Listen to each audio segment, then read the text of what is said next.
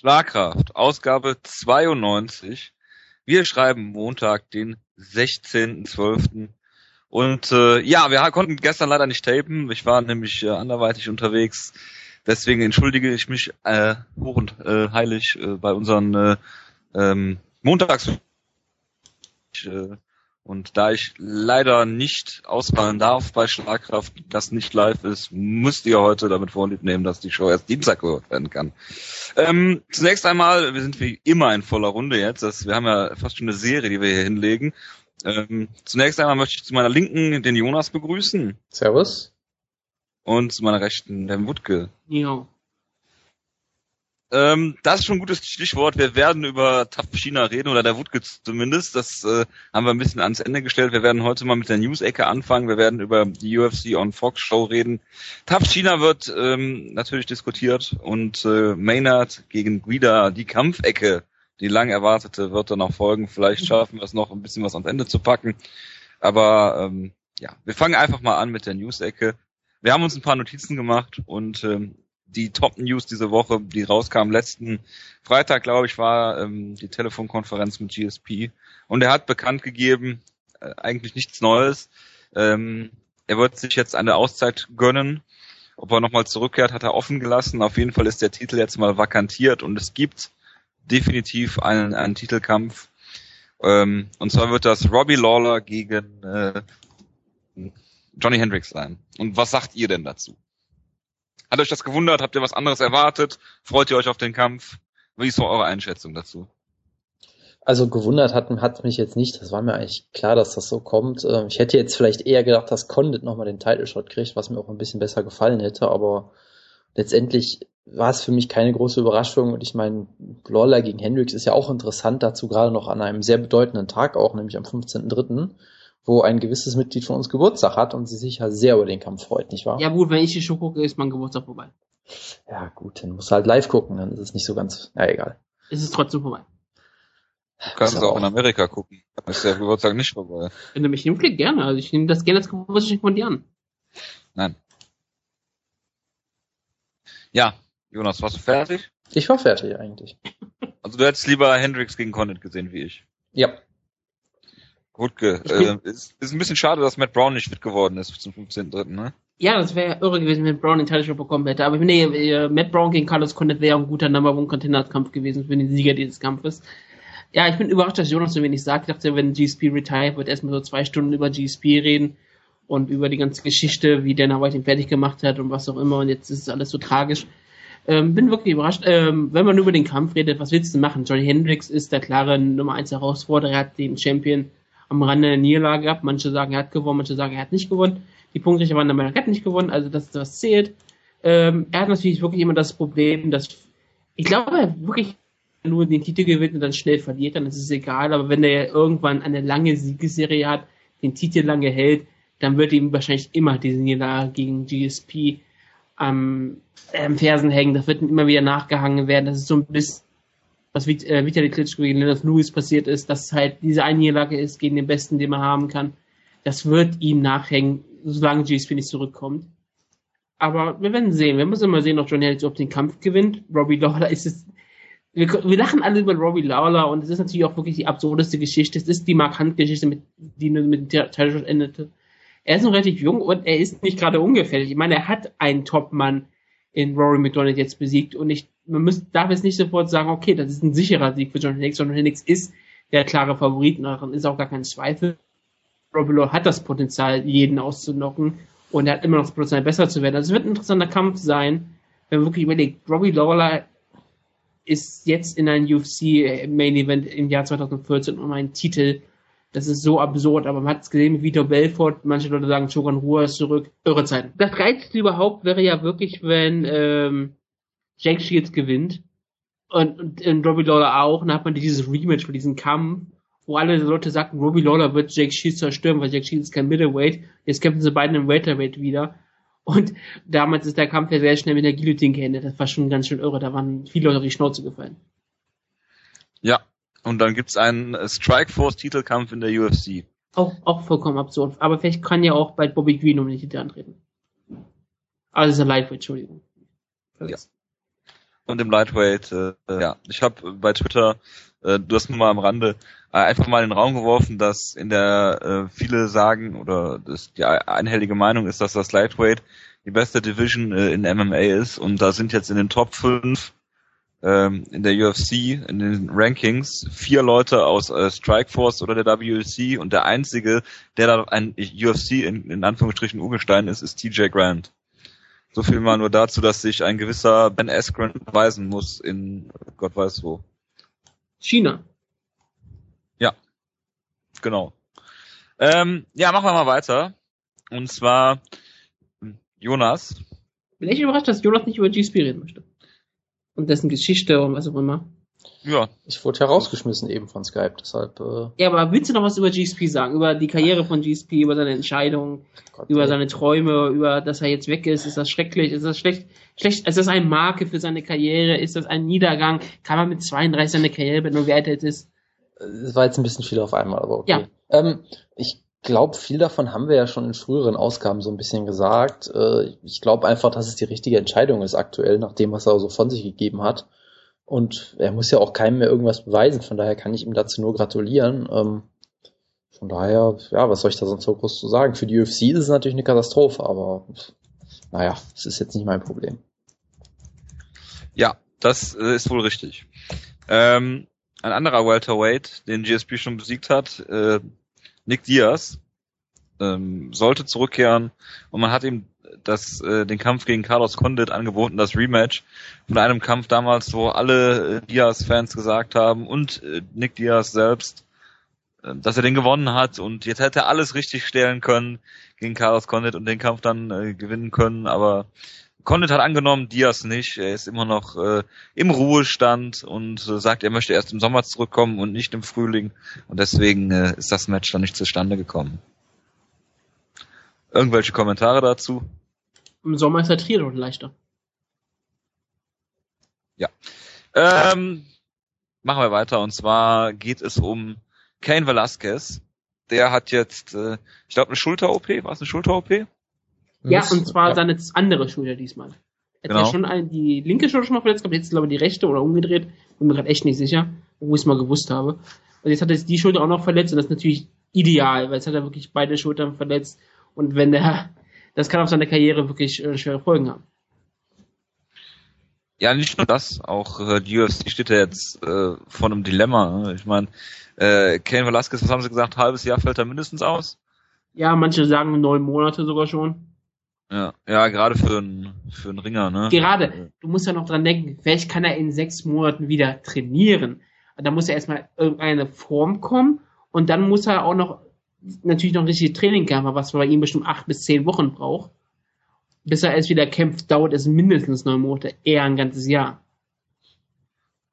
Ja, also ich glaube auch, dass er sich eher mehr Zeit lassen wird als äh, weniger, gerade wenn du gesehen hast, was im ersten JDS-Kampf passiert ist, wo er auf gar keinen Fall fit war und dann ausgenockt wurde.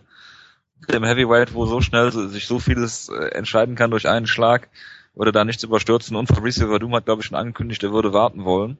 Ja, und dann hat natürlich Dana White gesagt, die haben ein Gespräch gehabt, Fabrice Verdum, Dana White und ein paar UFC-Offizielle, wo Verdum da rausgeht und sagte, okay, ich werde jetzt auf kein Velasquez warten, das ist okay. Und dann ging Dana White zuvor und sagte, nein, er kämpft den Sieger von äh, Terrence Brown und Josh Bennett. Ja. Das ist echt irre. Und ich glaube, ich glaube beiden. Ich glaube, beide haben das gleiche Gespräch geführt und die gleichen Aussagen getroffen und die gleichen Aussagen gehört, sind nur mit komplett unterschiedlichen Ergebnissen rausgekommen. Äh, ich würde aber im Zweifel äh, vermuten, dass Fabricio Verdum einen äh, Dolmetscher dabei hatte. Gerade wenn es um so, so Geschichten geht, wird er da wahrscheinlich nicht mit seinem ähm, Englisch dahin gehen und das, das alleine mit Dana White besprechen. Ähm, ich würde im Zweifel Fabricio Verdun da eher glauben. Es geht doch nicht um Glauben. Ich sag, ich sage sogar, dass es passiert sein kann. Und genau mit den Dolmetschern gab es vielleicht ein paar Schwierigkeiten. Ich glaube, beide waren, sind überzeugend, dass die beiden diese Sache zugestimmt haben. Jeweils. Ja, man, ich meine, man kann da auch schnell aneinander vorbeireden. Ich meine, Verdum genau. hat, Verdum hat garantiert nicht sowas gesagt wie, nein, ich werde den Sieger auf gar keinen Fall kämpfen, weil so möchtest du dich ja gegenüber deinem Boss auch nie darstellen. Das heißt, er hat bestimmt gesagt, ja, ich hätte kein Was Problem. Ja gut, aber er hätte bestimmt sowas gesagt, ich habe natürlich kein Problem mit denen zu kämpfen, aber ich warte auch gerne und eigentlich warte ich auch lieber. Und Dana hat gesagt, hey, er hat gesagt, er hat kein Problem damit zu kämpfen, also kämpft er jetzt. Das äh, kann ich mir sehr gut vorstellen, dass man da Dass man, ich das. dass man da sehr gut aneinander vorbeireden kann auch. Ich glaube nicht, dass sie aneinander vorbeigeredet haben. Ich glaube, sie stellen ihren Standpunkt einfach nur in der Presse so dar, wie sie ihn gerne hätten. Das ist wieder, auch wirklich böse zu Dana das ist White. wieder sehr negativ von dir, lieber Jojo. Nö, wieso? Das weiß ja nicht, wie das Ergebnis ist. Also wenn, wenn die UFC sagt, er soll kämpfen, dann wird er wohl kämpfen müssen. Aber ich glaube, dass Fabricio Verdum und Dana White dann halt ihre Standpunkte einfach der Presse gegenüber nochmal kommunizieren wollen. Er könnte für acht Monate seine Karriere beenden und dann wiederkommen. Er wird aber wahrscheinlich nicht gegen den Champion antreten. Ja, vielleicht. Bis dahin ist Josh Barnett durch einen Drogentest gefallen, weil er Travis Brown besiegt hat, kann Genau, Travis Brown auch nicht Frank weiter ist Nummer eins Herausforderer, weil er Alistair Overeem besiegt hat. Ey, Frank Mir gegen Kai das gab's noch nicht, also ist so gut. Ja. Ähm, wo wir gerade bei, bei ähm, Champions sind, also die UFC steht ja jetzt auf einem Mitteler. Ne? Kane Velasquez ist verletzt. Was äh, John Jones ist noch äh, ist noch äh, ist noch im Rennen, aber kam, er hat, hat sich ja jetzt auch verletzt, beziehungsweise hat zwar einen Kampf, aber kommt er auch aus einer Verletzung. Ähm, Anderson Silva wird verlieren gegen äh, Chris Whiteman, richtig Jonas? Ja? Ich sag da gar nichts mehr zu. Äh, GSP ist jetzt äh, mehr oder minder zurückgetreten. Äh, Pettis hat äh, einen Kreuzbandriss und letzte Woche operiert werden, also auch mal mindestens ein halbes Jahr. Dann äh, Aldo ist auch sehr, sehr verletzungsanfällig und über Dominic Cruz muss man nicht reden. Jetzt hast du im Prinzip nur noch Mighty Mouse. Mighty Moss und Chris Whiteman, weil Chris Whiteman wird ja auch weiter kämpfen und trainieren. Ja, ja, klar. Aber er hat die eine UFC Division hat- ohne Challengers. Ja, aber ja, die UFC hätte aber auch lieber Anderson Silva da als Champion. muss aber wirklich überlegen, die beiden ähm, Champions, die dann da sind, Chris Whiteman und Demetrius Mighty Mouse Johnson, sind beide in der Divisions, wo es überhaupt keine Contender gibt. Im Middleweight hast du noch Vitor Belfort. Ich meine, im Middleweight gibt's ja sogar relativ viel aktuell eigentlich. Du hast ja Jacare auch noch, aber Ja, aber es sind natürlich keine Top-Namen so für Vermarktung. Jacare ist genauso wie Zach Mikowski diesem, diesem Level aktuell. Ja, aber, ja, es, es geht äh, ja, es, es ging ja jetzt um die UFC-Sicht. Ja, ja, klar. Aber aus sportlicher. Sicht hast du die Middleweight aktuell mehr als äh, seit langem. Das, das ist richtig, ja. Gut. Ja, aber Chris Whiteman gegen Jacare, das macht keine 200.000 Buys. Dann kann man auch gleich Chris Whiteman gegen Costa Filippo stellen. Das sind Teammates, das kannst du nicht machen. Verdammt doch mal, stimmt. Ich kenne ihn Äh, sehr ja. trotzdem. Aber ich glaube, Costa Filippo hat äh, Camp gewechselt. Ist der Traumfang wäre noch möglich.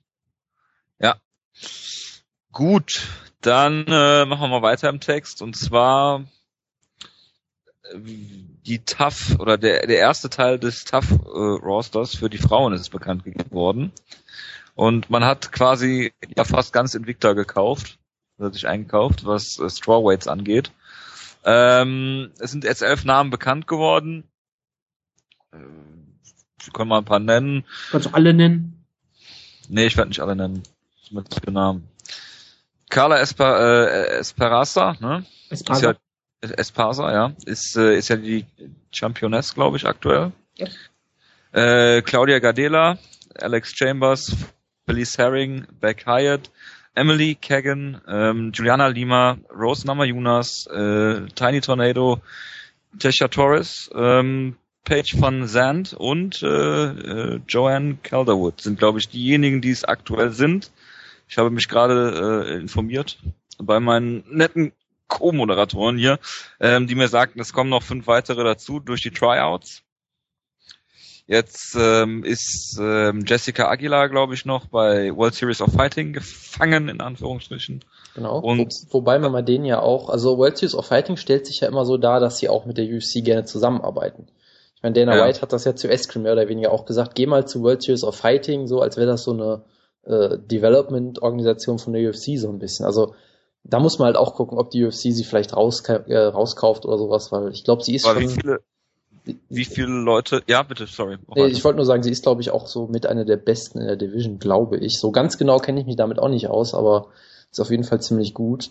Und äh, ja, Sie ist in oberen Dritte, das ist schon richtig. Also sie würde da gut, gut reinpassen und wäre auf jeden Fall ein Mitfavorit.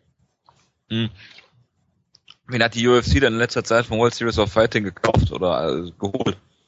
Müsste ich mal kurz nachdenken. Mir fällt aktuell keiner ein.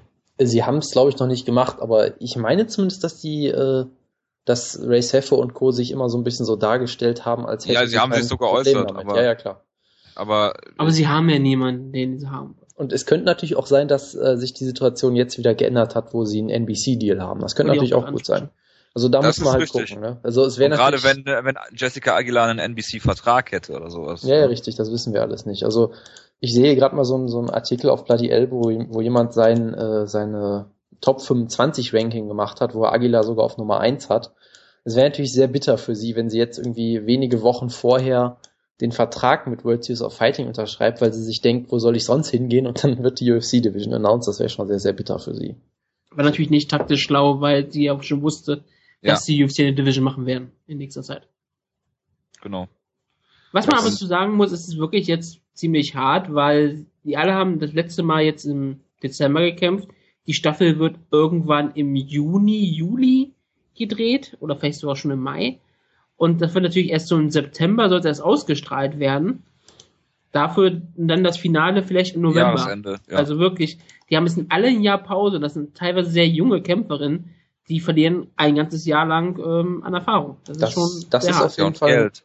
Das nicht. Also Erfahrung verlieren sie, Geld nicht. Ähm, die UFC hat ja angekündigt, dass sie allen, ich glaube allen elf, den sie jetzt geholt hat oder so, dass sie denen irgendwie 30.000 Dollar einfach so zahlt, wenn ich das richtig verstanden habe. Ach, Ja, dann kommt man Ähm, locker raus. Locker. Und, und Espasa kriegt, glaube ich, ein bisschen mehr, weil sie die, den Titel trägt oder irgendwie. Also sie, sie bezahlen den quasi vorher dafür, dass sie jetzt die ganze Zeit rumsitzen müssen. Was natürlich auch nicht perfekt ist, aber ich weiß nicht, ob es so viele Frauen gibt, die 30.000 äh, im Jahr verdienen oder so. Da wäre ich mir gar nicht so sicher. Von daher, Als Kämpferin meinst du, nicht als generell als Frau. als Kämpferin natürlich, bei, als Invicta-Kämpferin. So, Ronda Rousey macht sicherlich, aber äh, das ist jetzt ein bisschen eine andere Situation. Coaches wurden auch noch keine bekannt gegeben, oder? Hm, Nicht, dass ich wüsste, nee. Das Und- wäre doch ziemlich interessant, was für Coaches kannst du denn nehmen, gerade weil das sind ja alles Weltklasse-Kämpferinnen. Also in der, in ihrer Gewichtsklasse sind es wirklich die besten, die sie haben.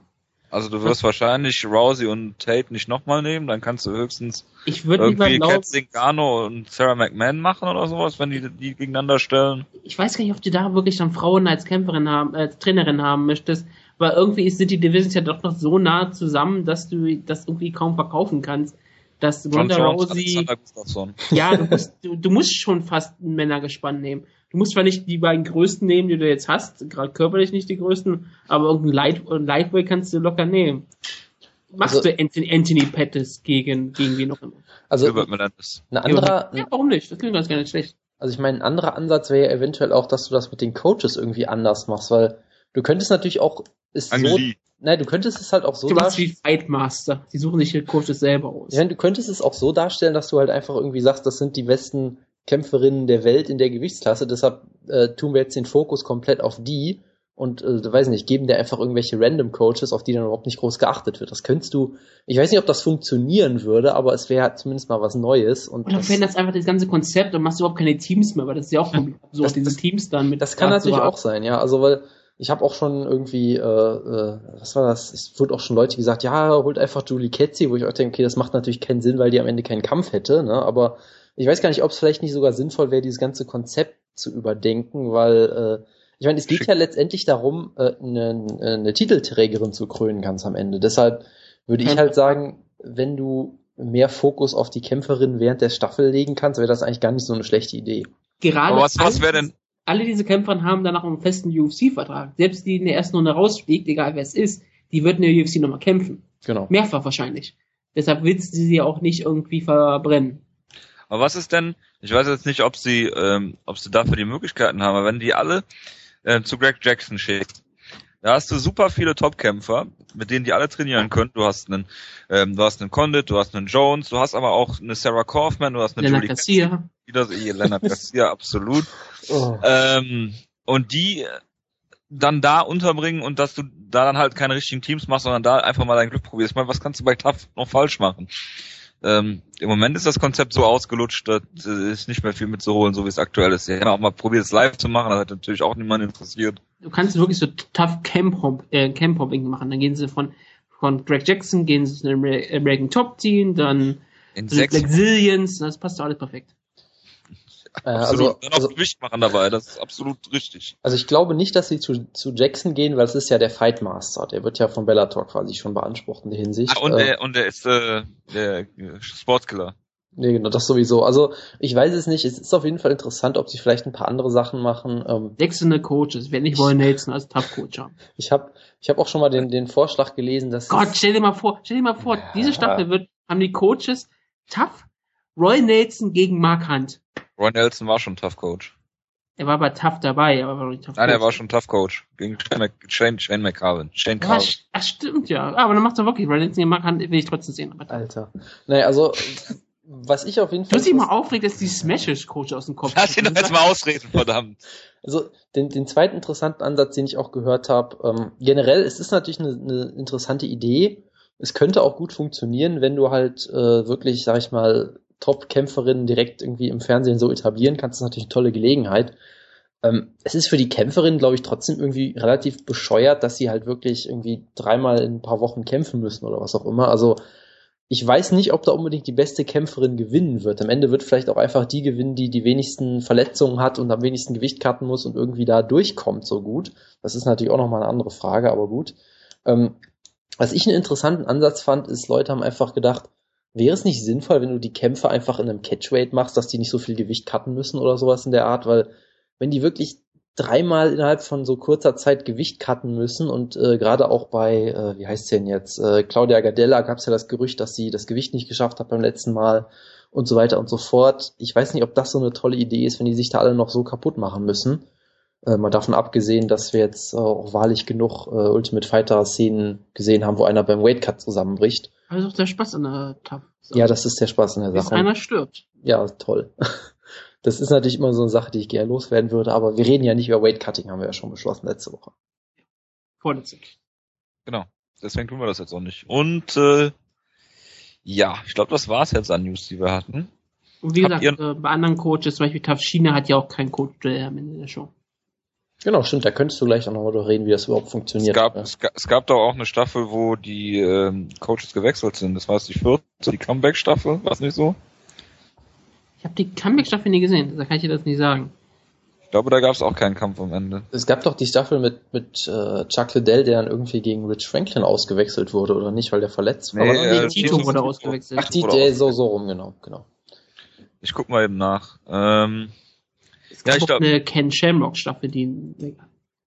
was bitte? Ja, das ist, ich habe gerade falsch gedacht. Es, war, es gab irgendwann mal Ken Shamrock gegen Rich Franklin. Ich habe gedacht, es war ein Tough-Coach, aber Ken Shamrock war ja gegen Tito, Entschuldigung.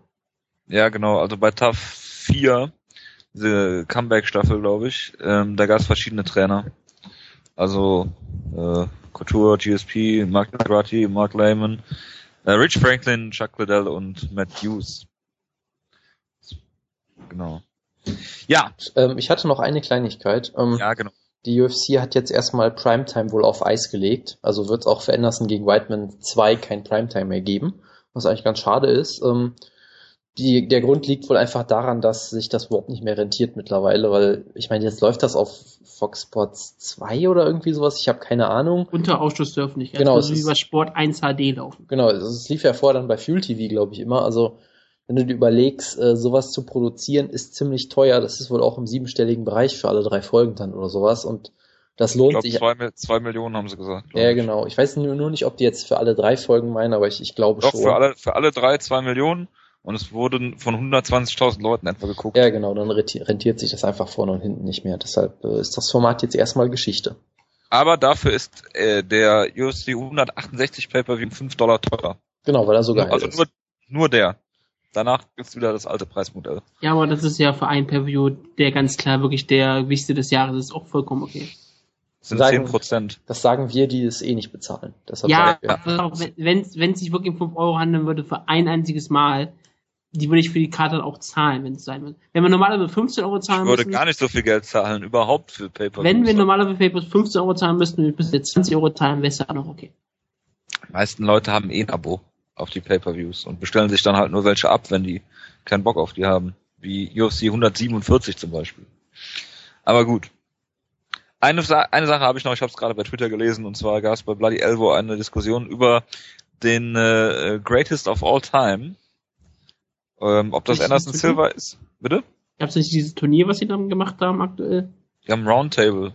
Achso, die machen jetzt, haben das ein Roundtable gemacht. ja, das sind zwei verschiedene Sachen. Ah, okay, deshalb Ja. frage ich gerade so nach. Ja, ähm, wer ist der größte aller Zeiten in der UFC? Darum ging es. Ähm, ob das jetzt GSP ist oder ähm, Anderson Silva auch äh, rein hypothetisch gefragt, wenn er den Kampf gegen Chris Whiteman verlieren wird. Was sagt ihr dazu? Jonas. Fangen wir erst, nee, fangen wir erstmal mit Jonas an.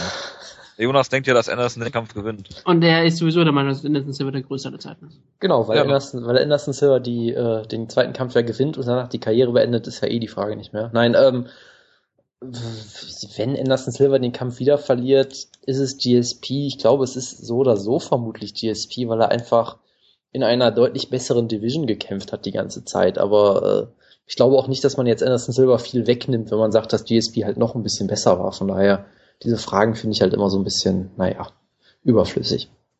Es ist auch wirklich überflüssig, gerade wenn man nur auf die UFC-Karriere kommt, dann kann man ja wirklich auch ähm, Anderson Silva nennen, aber er hat natürlich eine längere Karriere gehabt und viele absurdere Niederlagen gehabt als GSP.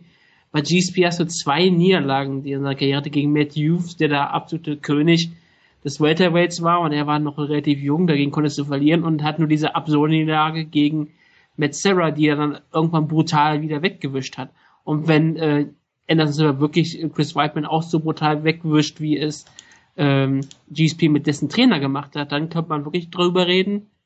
Aber ich glaube ja A nicht daran und ich halte auch GSP wirklich für am Ende des Tages ist GSP der beste Kämpfer aller Zeiten. Du musst es ganz ehrlich sagen. Schau auf seine Karriere, schau auf seine Gegner. Er hatte, wann hat er mal wirklich einen richtigen Gimmie-Kampf gehabt, außer Dan Hardy?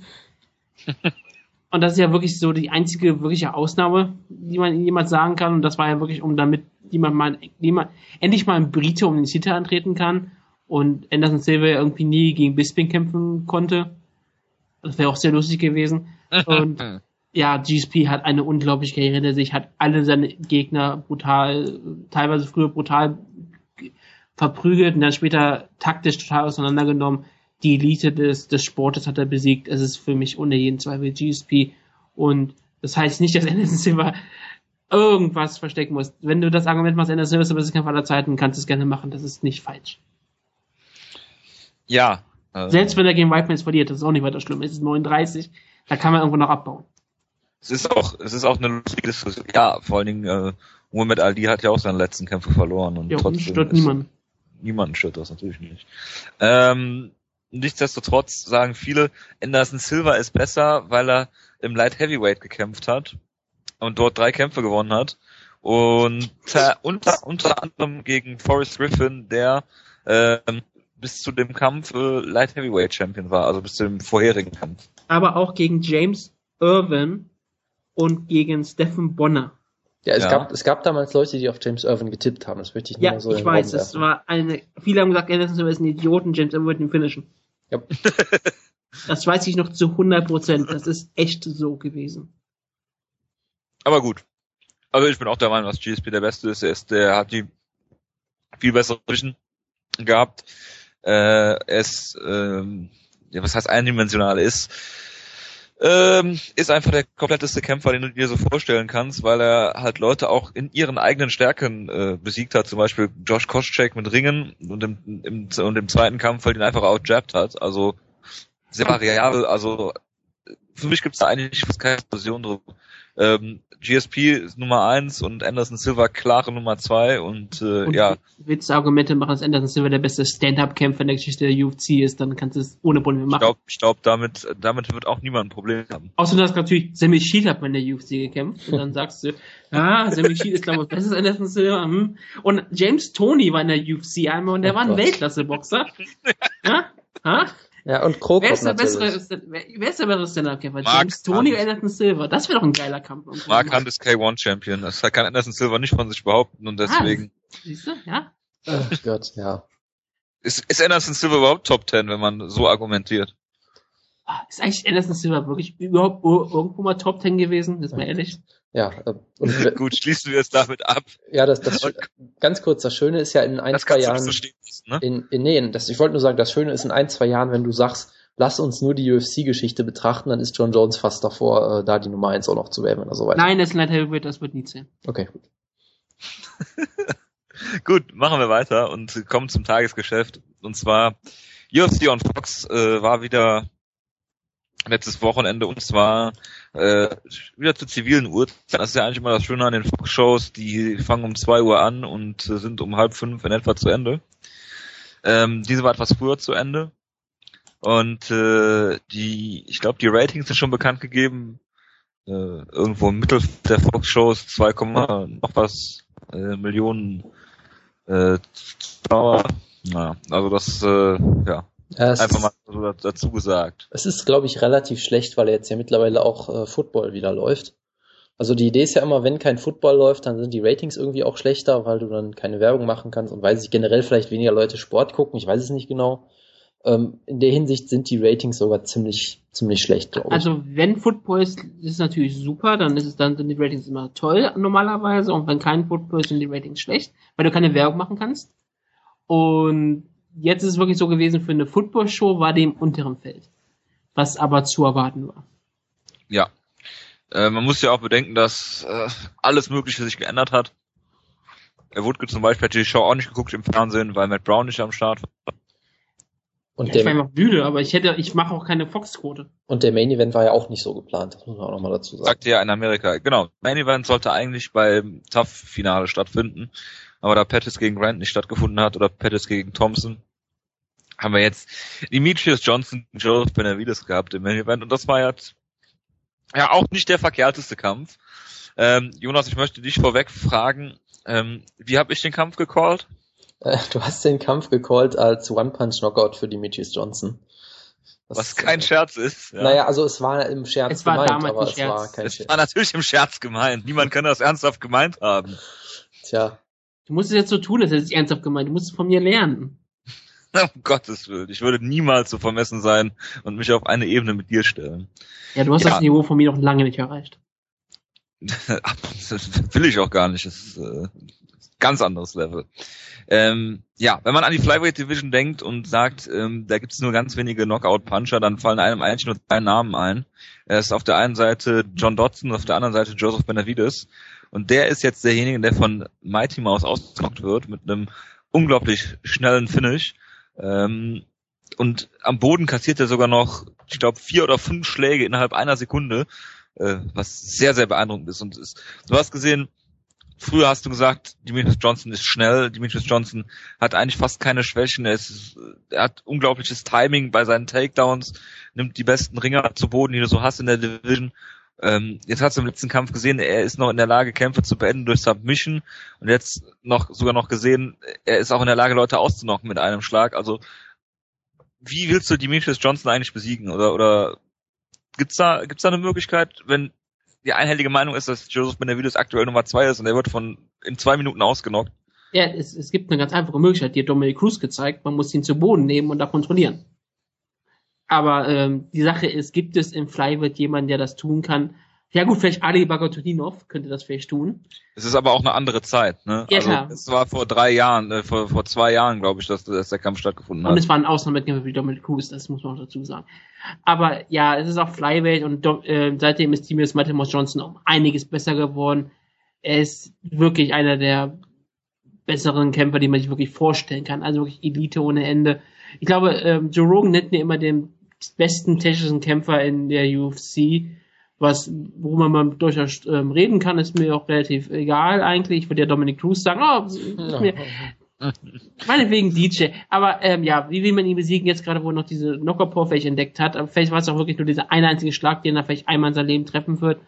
Und vielleicht hat er Benavides in diesem Moment genau richtig getroffen. Aber das kommt ja durch seine Technik und das ist halt wirklich das Beeindruckende gewesen. Sah vorher gut aus und hat dann Benavides brutal gefinisht. Und wirklich, im Flyweight hat man wirklich diese Division, wo man wirklich denkt, gegen wen kann er antreten? Weil er hat, glaube ich, alle Top-Leute jetzt schon besiegt. Ich meine, Ian McCall hat er besiegt, das hat er, Dotson hat er besiegt, das hat er Joseph Benavides zweimal besiegt. Du hast natürlich auch jemanden anders, der sehr viel Knock-Up-Power ist, nämlich John Lineker, aber der schafft das Gewicht ja nie.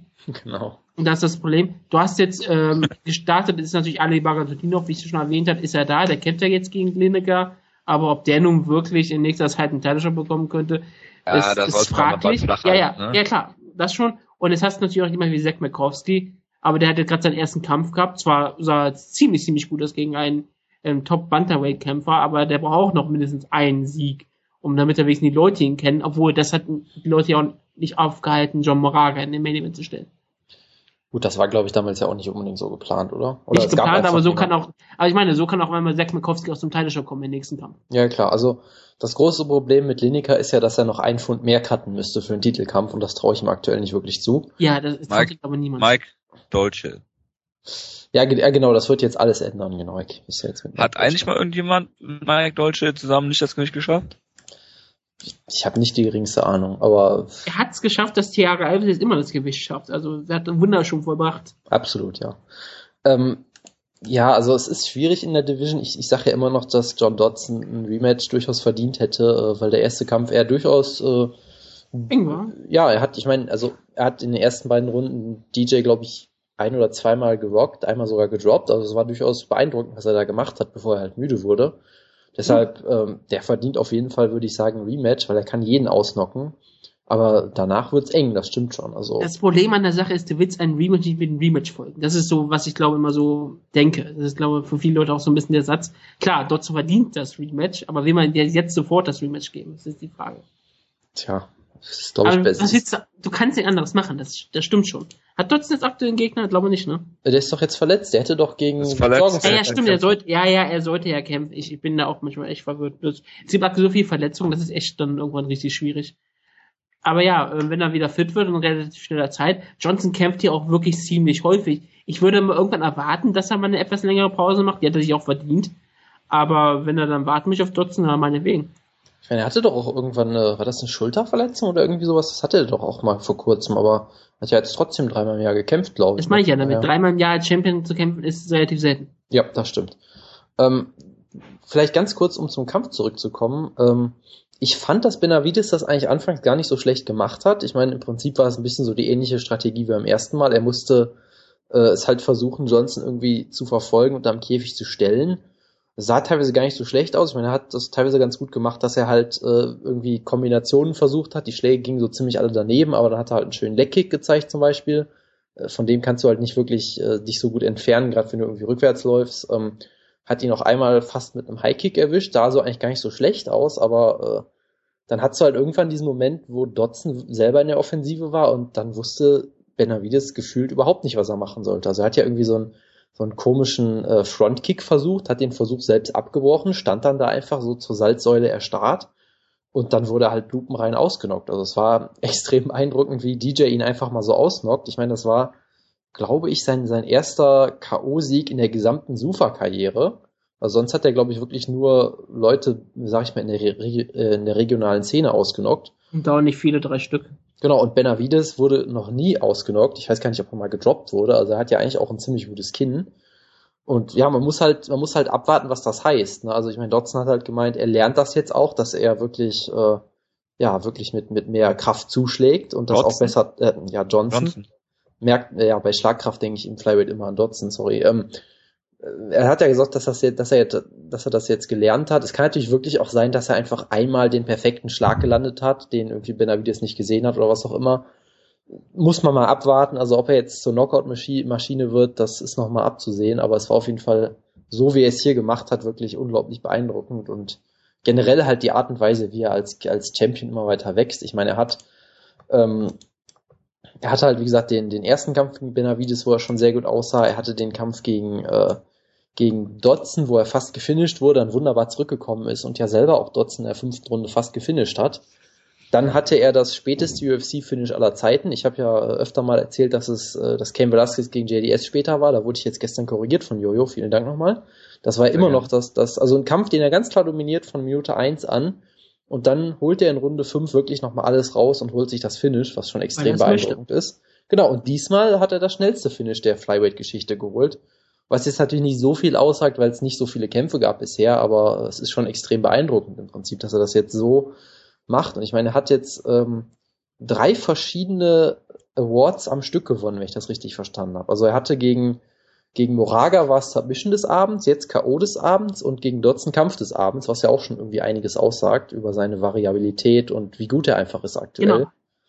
Das muss man auch wirklich ganz klar sagen. Selbst wenn er jetzt nie wieder jemanden per Einschlag ausnockt, es ist auf jeden Fall immer diese Gefahr da. Und alle Leute werden jetzt, alle Kämpfer werden wissen, Johnson kann mich mit Einschlag ausnocken. Trainer werden darauf trainieren. Und du musst wieder eine neue Dimension bei ihm ausschalten, nämlich jetzt auch sein, seine Power Punches.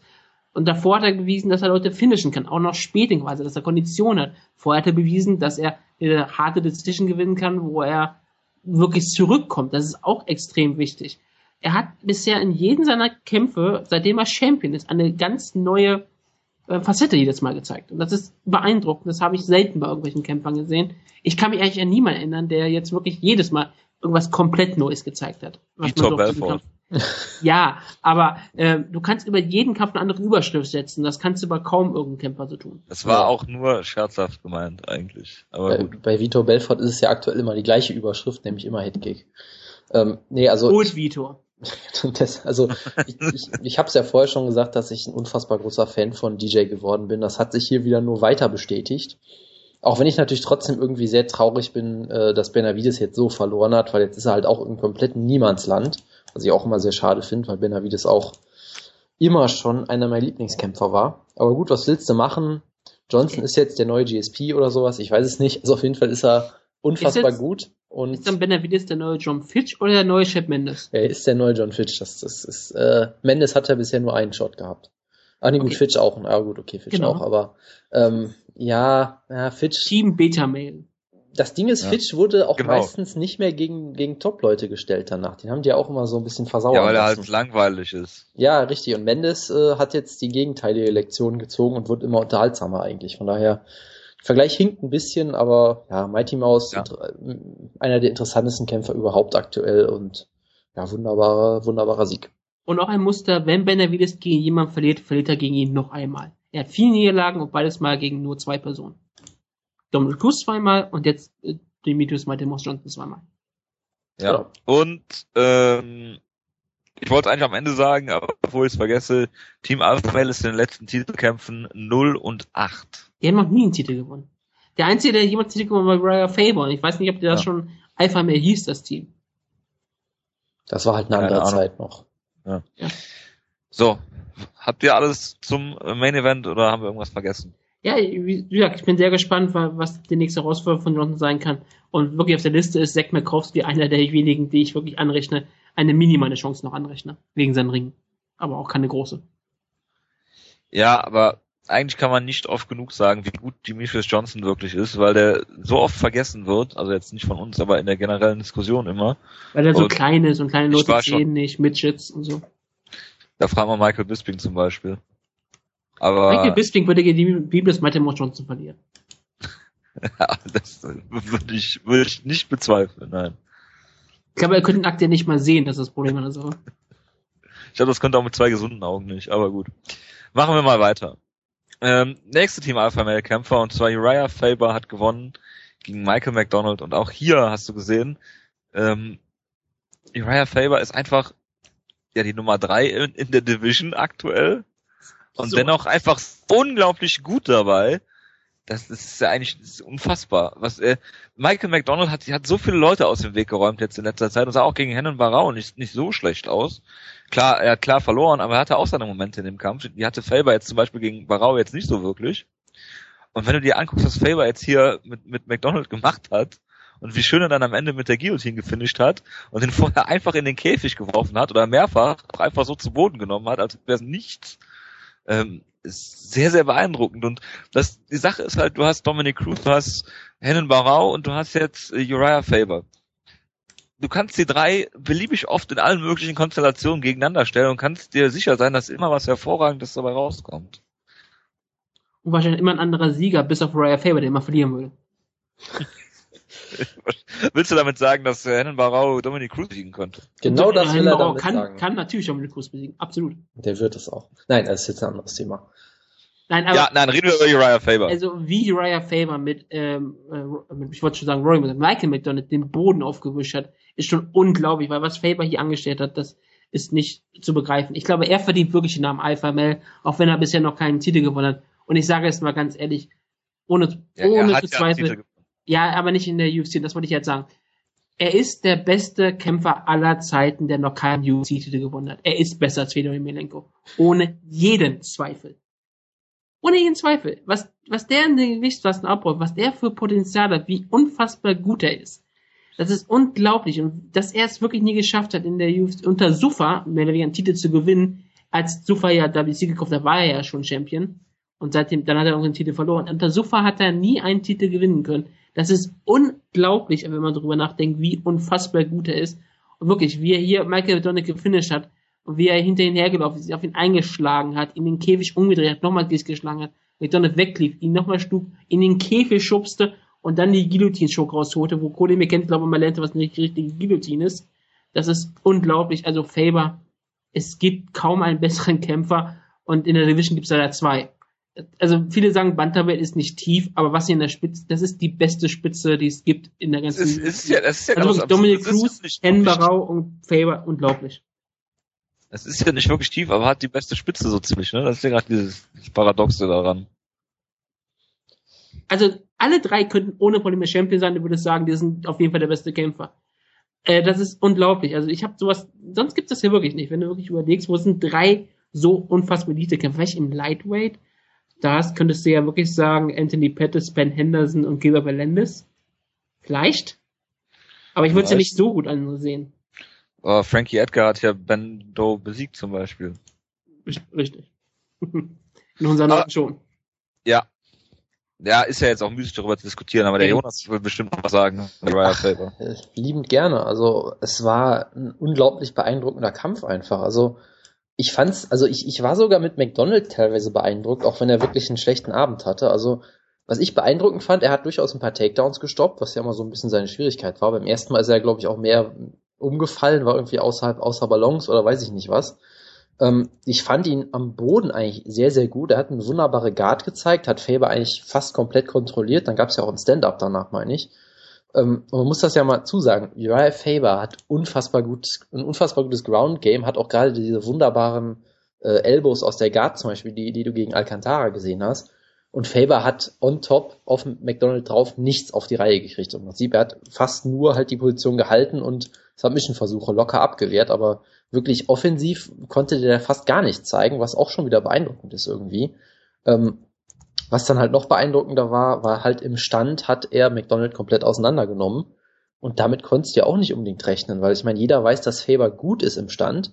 Aber McDonald, der so viel Knockout-Power hat, aber wurde hier komplett neutralisiert, hatte auch irgendwie überhaupt keinen Plan, hatte ich das Gefühl, was er machen soll, weil er wirkte sehr passiv im Stand, äh, konnte irgendwie sich seine Distanz nie wirklich etablieren, weil ich meine, Faber ist ja auch um einiges kleiner. Es sah eigentlich schon absurd aus, die beiden nebeneinander zu sehen, weil ich meine, Faber war gefühlt zwei Köpfe kleiner und halt total breit und durchtrainiert und McDonald halt wirkte ziemlich dürr, aber unfassbar groß und äh, konnte irgendwie seinen Stil überhaupt nicht finden. Und ich meine, wie, wie Faber ihn da wirklich in Schläge hat reinlaufen lassen, das war schon beeindruckend. Also du hast immer das Gefühl, dass er technisch nicht der beste Striker ist auf jeden Fall und irgendwie auch sehr viel mit, mit seinen Reflexen, mit seiner Schnelligkeit arbeitet. Was dann auch wieder absurd ist, weil er ist 34, der sollte eigentlich nicht mehr so gute Reflexe haben, der sollte nicht mehr so schnell sein und er ist es trotzdem. Und ähm, ja, und ich meine, wie er dann ihn dann gefinisht hat, es gibt, glaube ich, niemanden, der so gut ist darin, Leute zu finishen mit einer Guillotine, wenn die angeschlagen sind. Was ja auch eigentlich extrem schwierig ist. Ich meine, überleg mal, wie oft siehst du es, dass jemand eine Guillotine versucht und die dann total, äh, äh, ja, total scheiße macht und dann der Gegner sich wieder in den Kampf zurückkommt. Ich meine, gab es bei Faber, ist, ist bei Faber mal jemand aus einer Guillotine rausgekommen? Ich weiß es ehrlich gesagt wirklich nicht. Und äh, gerade wenn der Gegner vorher schon angeschlagen war, ich meine, es war im Prinzip, im Prinzip war es genau das gleiche Finish wie gegen Brian Bowles, was man auch schon so oft gesehen hat. Und es war wahnsinnig gut gemacht. Er hat jetzt vier Siege. Ich meine, das wirklich Absurde ist, du könntest Uriah Faber fast als Kämpfer des Jahres nominieren. Also nominieren kannst du ihn auf jeden Fall. Er wird es nicht gewinnen, glaube ich. Das Mighty Mouse steht da noch eine Stufe drüber zum Beispiel. Chris Weidman vielleicht, vielleicht sogar Vitor. Aber was der hier dieses Jahr ab, abzaubert, ist wirklich absolut beeindruckend. Ja, ich, wie gesagt, ich war auch kurz, kurz davor zu überlegen, ihn als Kämpfer des Jahres ähm, zu wählen. Aber es geht nicht wegen Mighty Mouse. Das ist unmöglich. Mighty Mouse hat auf jeden Fall das beste Jahr in der UFC abgeliefert. Und ich, man, wir sind häufig kritisch über Joe Rogan, aber er hat diesmal auch einen interessanten Aspekt genannt, wo er halt über das Striking von McDonald redete und sagte, wenn man halt wirklich damit, ähm, wenn man solche, solche Knockout-Power hat und wirklich diese Einschlag-Knockout-Power hat, dann ruft man sich häufig auf diesen, auf diesen Sache aus und schlägt nicht besonders häufig, sondern schlägt halt nur diese einen wilden Schlag, diesen großen Haken, diesen, diesen schnellen, die schnelle Gerade und all sowas. Anders als zum Beispiel Faber, der halt nicht die einen Schlag Knockout hat, aber halt natürlich dann über Masse kommen muss. Deshalb hat McDonald ja irgendwie gerade mal so acht Schläge in der ersten Runde getroffen und so, und während Faber, keine Ahnung, 38 oder was auch immer. Also es war halt wirklich schon, das kann man so wirklich beobachten, dass McDonald nicht darauf gewöhnt ist, viele Schläge zu landen, halt nur diesen einen einzigen, so wie es zum Beispiel auch Dan Henderson immer tut. Deshalb, das fand ich auch sehr interessant, mal von Jerome so erwähnt zu bekommen. Das hat nämlich hier ganz gut gepasst. Ja, ich, hab, ich hätte noch zwei ab, abschließende Bemerkungen vielleicht, falls ihr nichts mehr habt. Uh, Uriah Faber hat jetzt in, in der Sufa-Karriere elf Submission-Siege und hat damit heu, mit Hoyce Gracie gleichgezogen, was auch eine sehr schöne Statistik ist. Ähm, dann generell, ich hoffe einfach, dass sich jetzt niemand mehr über Faber lustig macht, wenn er wieder einen Title Shot kriegt, weil den hat er sich absolut verdient. Ich finde es halt auch immer tragisch, dass sich Leute wirklich über ihn lustig gemacht haben. Aber nach diesem Jahr mit vier solchen Siegen kann eigentlich keiner mehr was sagen. Und es ist halt irgendwie immer noch beeindruckend, dass er, wie gesagt, er ist jetzt 34 und das war, es war vermutlich eines der besten Jahre seiner Karriere, vielleicht sogar das Beste, weil wenn du dir überlegst, klar, er war früher Champion, aber ich bin mir relativ sicher, dass er in seiner Re äh, Regenz als Champion deutlich schlechtere Gegner gekämpft hat im Durchschnitt und äh, jetzt natürlich keine schlechten, aber die Division war halt noch nicht ganz so weit. Ähm, er hat Dominic Cruz bekämpft und gesiegt. Ja gut, da war Dominic Cruz halt auch noch total jung. Jens Pulver. Das, genau das ist mein Argument. Dankeschön, dass du das so gut für mich machst. Äh, deshalb, also in so einer Division, ich meine, gerade in solchen kleinen Division würdest du auch wirklich denken, dass äh, es nicht mehr möglich ist, mit Mitte 30 noch äh, überhaupt mitzuhalten und das macht es halt noch beeindruckender. Faber ist halt wie guter Wein, er wird nur besser im Alter. Genau. Und wenn Dominic Cruz jetzt äh, eventuell dann noch nicht antreten kann gegen äh, Herrn Barau, was wir natürlich nicht hoffen, kannst du Faber immer als äh, glaubwürdigen äh, Number One Contender dann da reinschmeißen. Das wird nicht passieren und den ersten Kampf äh, klar verloren hat gegen, das wird nicht, gegen Brau. Das wird nicht passieren. Und Faber hat ja schon ganz klar gesagt, das weißt dass, er, du überhaupt dass, nicht, dass er ja auch, dass er ja auch weiß, dass Dominic Cruz gewinnt, denn er hat nämlich nach dem Kampf nur über Dominic Cruz geredet und er kriegt dann nur einen Title Shot gegen den Sieger. Also ist für Faber eindeutig, dass Cruz gewinnt, also wird Cruz auch gewinnen. Das ist faszinierend, wie viel wir die ganze Zeit über Dominic Cruz reden. Ja, das machen wir noch immer, wenn ich die Chance dazu habe. Ich, die Frage ist, wie du das jetzt beim nächsten Kampf schaffst. Chad Mendes gegen Nick Lance. Team Schlagkraft Nick Lance. Bitte, Wutke. Wie ich okay. über Dominic Cruz reden soll. Weiß ich, ich nicht. Dominik versuchen, das da reinzuflechten. Ähm, Dominic Cruz hatte auch mal Probleme im Kampf, im Kampf gegen ähm, Demetrius Baltimore Johnson, hat dann seine Taktik verändert und hat den Gegner einfach zu Boden genommen und so gewonnen. Das hat der Chad Mendes hier auch nicht anders gemacht. Der hat die erste Runde. Ähm, erste Runde hat er am klarsten gewonnen von nicht klarsten gewonnen. Ja, aber ich wollte damit sagen, er musste seine Taktik ändern, weil er halt krank war und deshalb keine Kondition hatte. Und in der zweiten, dritten Runde hat er Nick Lenz einfach zu Boden genommen und gar nichts gemacht. Das ist die bekannte ähm, Taktik, die ich noch nie bei Dominic Cruz gesehen habe, aber er sie bestimmt auch tun könnte. Sehr gut. Ja? Also, das ist jetzt ganz wichtig, ja. Also, Chad Mendes hat hier ähm, nicht gerade den überzeugendsten aller Siege gehabt, aber wenn man mal ganz ehrlich ist, wenn er wirklich so schwer krank war und ab der zweiten Runde keine Kondition mehr hatte und er besiegte hier absoluten Top 10 Featherweight, einen nicht gerade angenehmen Gegner und zwar auch so, dass er kaum in wirklich eine brenzliche Lage gerät und dass die zwei Punktrichter sogar sagen, die dritte Runde ging an ihn. Das ist eigentlich ziemlich beeindruckend. Alles in allem und hat deshalb eigentlich auch wirklich seinen Teil schon verdient. Ja, aber Joe Rogan hat ja alles dafür getan, dass Chad Mendes hier schlecht wegkommt aus dem Kampf. Ich weiß auch gar nicht, warum er das so extrem gemacht hat, aber weil, er sich, weil er sich einen äh, Knockout in der ersten Runde erwartet hat. Klar. Genau deswegen. Aber das fand ich wenigstens gut, da hat er wenigstens mal ein bisschen Kritik geübt, was macht er ja nicht immer häufig, manchmal ist er ja immer ja, kompetent. Äh, Kritik kannst du ja üben, wenn Kritik berechtigt ist. Er wusste ja da nicht, dass er äh, angeschlagen war. Ich, ich habe selbst körperlich und kränklich. Ja. Also ich fand es vor allem so lustig, wie er in, in was Runde 2 irgendwann angekommen ist und gesagt hat, ja, das ist ja jetzt nur ein bisschen, das ist ja quasi Lane Prey, was er hier macht. Und das ist nicht das, was Chad Mendes macht, wo ich immer an Chad Mendes äh, WEC-Karriere zurückdenke und immer, ja doch, das ist eigentlich ziemlich genau ja, das. Das hat er früher immer gemacht. Das ja. ist genau das, was er für ungefähr zwei Drittel seiner Karriere immer gemacht hat, aber okay. Aber es war komplett ähm, lustig, diese Statistik zu sehen, dass nach der zweiten Runde Ground Strikes, da war bei Chad Mendes schon da vier und bei Lenz schon irgendwie 37 oder so. ja, ich glaube, es war sogar irgendwie sechs oder neun zu äh, 54 oder sowas. Das war mir was total absurdes, ja. Ja.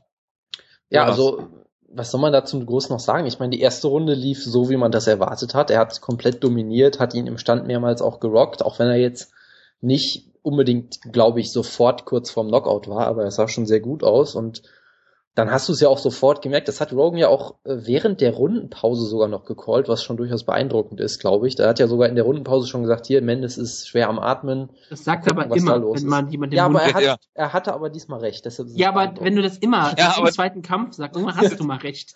Ja, das ist halt. Äh, ja, Dass du immer. Joe Rogan in diesem Kampf lobst. Ist ja, ja ich versuch's halt mal, sonst. Äh, du wirst auch, wenn du sagst, oh Gott, die Submission, die ist drin, wenn das das jedes Mal sagst, irgendwann ist ja, die das, mal drin. Das hat mich richtig gefuckt beim Joe, äh, Joe Logan Kampf. Dass er dann noch Plata gecallt hat, die dann natürlich ja. nicht stattgefunden hat. Jo, jetzt Aber, warte doch bitte, wir reden doch gleich über den Kampf. Ich möchte ja, einmal, ich möchte einmal Joe Rogan loben, sonst. Äh, ich habe heute schon Joe Rogan gelobt, du musst es heute nicht mehr tun. Schreit Wenner Silber mich wieder an oder so. Nein, aber selbst, eh. selbst die letzten beiden Runden, ich meine, Mendes hat ja wirklich nichts mehr gemacht im Prinzip. Ähm, Nick Lenz hat gefühlte 300 Kicks versucht, so ungefähr in den Runden. Und das Ding ist, er hat, Mendes hat trotzdem gewonnen. Ich meine, die dritte Runde kannst du ihm auch geben, weil er da, das war doch die Runde, wo er die Guillotine hatte, glaube ich, ne?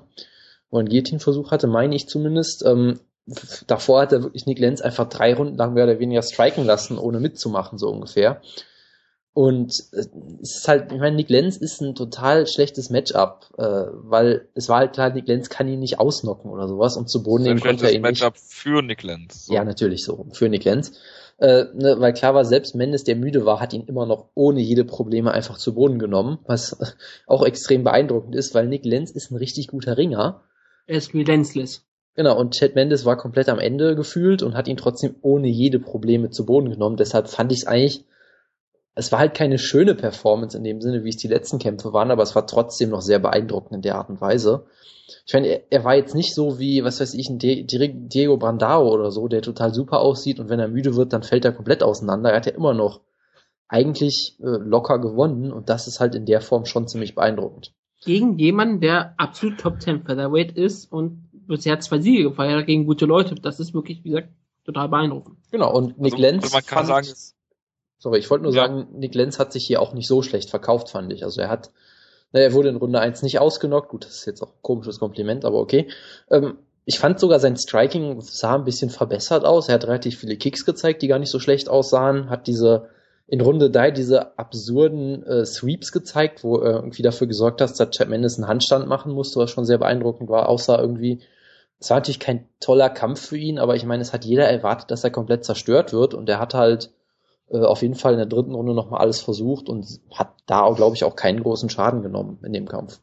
Ja. Also für, für sein Image jetzt. Und er hat die geilste Butterfly Guard aller Zeiten. Genau. Aber ist ja, ähm, ist, kann man sagen, es war eine Vintage Chad Mendes Performance? Eine Vintage, ja klar, das könnte man sagen, von ganz weit her.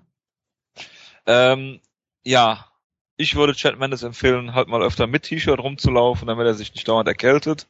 Ich glaube, er hatte eine Sinus-Infection, was auch immer das sein mag. Und ja, ich glaube nicht, dass er nach dem, diesem Kampf einen Title-Shot kriegt. Weil Dana White, glaube ich, die gleichen Meinung ist wie Joe Rogan und sich dann an den ersten Kampf auch noch zurückerinnern wird. Frage ist, wen stellt man dann gegen Chad Mendes? Ich würde äh, gegen Jose Aldo, ich würde gerne Chad Mendes gegen Frankie Edgar als Number One Contender sehen. Da das da BJ Penn jetzt gegen Frankie Edgar kämpft, wird das wahrscheinlich äh, ja. stecken bleiben. Es ist ganz einfach. BJ Penn wird natürlich gewinnen und dann Jose Aldo besiegen. Nein, aber äh, und der erste drei in drei Divisions Champion Ja, natürlich. Also es der ist, ist dann auch Greatest of All Time logischerweise, ne? Natürlich. Also wenn ich mir gerade die die Rankings so kurz angucke, ich meine, du hast äh, Lamas kämpft gegen Aldo, Frankie Edgar kämpft gegen äh, BJ Penn, dann hast du noch Cap Swanson, der es sich eigentlich auch verdient hätte, äh, nur wurde halt von Aldo so dominiert damals. Du könntest natürlich Mendes gegen Swanson machen, ist auch ein Rematch, muss man jetzt auch nicht unbedingt sehen. Dann Green Zombie ist verletzt. Äh, Dustin Poirier kämpft, glaube ich, in zwei Wochen bei UFC 168, ne? Ich meine, da würde der kämpfen. Von daher, wenn der den Kampf gewinnt, könnte man ihn vielleicht gegen Mendes stellen, wenn man noch einen Gegner braucht. Aber ich würde erstmal abwarten. Ich meine, Aldo verletzt sich garantiert irgendwann noch dieses Jahr. Von daher. Du hast Dennis Sieber vergessen. Stimmt, der kämpft auch bei UFC 168. Genau. Ne? Manny Gamburian und äh, Diego Brandao gegen Dustin Poirier. Ja gut, aber Chad Mendes gegen Dennis Siever brauche ich jetzt auch nicht unbedingt, glaube ich. Also. oh doch. Ich meine, ich habe Dennis Siever schon mal gegen Gray Maynard gesehen. Ich glaube, das würde ähnlich laufen. Aber nee, ich, ich, ich, ich glaube, Mendes würde Siva sogar ausnocken können, eventuell. Also, ich weiß nicht, ob das unbedingt ein nötiger, ein großer Schritt nach vorne wäre für Mendes, aber eigentlich hat er sich verdient, aber es hängt, glaube ich, auch sehr viel vom Timing ab jetzt. Und die ähm, Verletzung, die er hatte, die Krankheit wäre deutsch übersetzt wahrscheinlich eine Nasennebenhöhlenentzündung. Sehr gut. Man ja. Weiter. Joe Lawson im Opener gegen McKenzie. Wie zu erwarten war, hat ähm, Joe Lawson nach allen Regeln der Kunst den Kampf äh, für sich entschieden, hatte viele Submission-Versuche, wie man das kennt von ihm, unter anderem der auch eben von mir erwähnte Omo Plata, den dank Joe Rogan, äh, der dank Joe Rogan nicht geklappt hat. Mm, ja, er war teilweise sahen die Submissions schon relativ gut aus. Er hat nicht ganz gereicht. Äh, McDenzie gehört meiner Meinung nach nicht in die UFC. Und äh, ja, viel mehr würde ich zu dem Kampf jetzt auch nicht sagen, aber ihr habt bestimmt noch die oder Das, andere was Sache. man wahrscheinlich am größten zu diesem Kampf sagen kann, war natürlich die Hose von McDanzig, der ja Not for sale, ja. Not for Sale machte, indem er halt sagt, ich habe eine einfache weiße Hose getragen, wo ich ganz klar sage, dass ich keine Sponsoren haben möchte, weil dieser Kampf ist nicht fürs Geld und nicht für mein Leben, sondern ist nur für mich, um für mich zu beweisen, dass ich hier hingehöre und dann hat er klar verloren. Das ist ein Zeichen Gottes. Also ich, Das ist die Rache, das ist die Rache dafür, dass er in TAF Staffel 6 die Bibelstelle nicht gelesen hat. Ja. verstehe. Also ich dachte, du wolltest noch die eine Szene aus der Rundenpause erwähnen, ne? die du mich heute mit, mit Äh, dem, ich wüsste spontan gerade nicht, welche du meinst. Das ist das Problem an der Sache. dass ach, das Joe, mit der Joe Schwellung. Lawson nicht behandelt wurde, ja. das mit der Schwellung in der ersten Runde, wo äh, Joe Rogan komplett durchgedreht ist, die Schwellung nicht behandelt haben, aus gutem Grund auch, weil man dann in der Rundenpause sehen konnte, wie lange die Schwellung immer größer wurde. Die war was, zwar nicht gigantisch, die war ja nicht mal Comedic oder was nahe. Aber die, man sah in der Rundenpause wirklich, wie sie von nix immer weiter anschwellt. Das war echt sehr lustig, ich fand das total geil. Hab mir das mehrfach sogar in Zeitlupe angeguckt. Scheiße. Sehr schön. Also Ähm, wirklich diese Schwellung, wie sie von nix immer weiter aufgeht und immer größer wird, das war total spannend, weil so ein Hefeteig.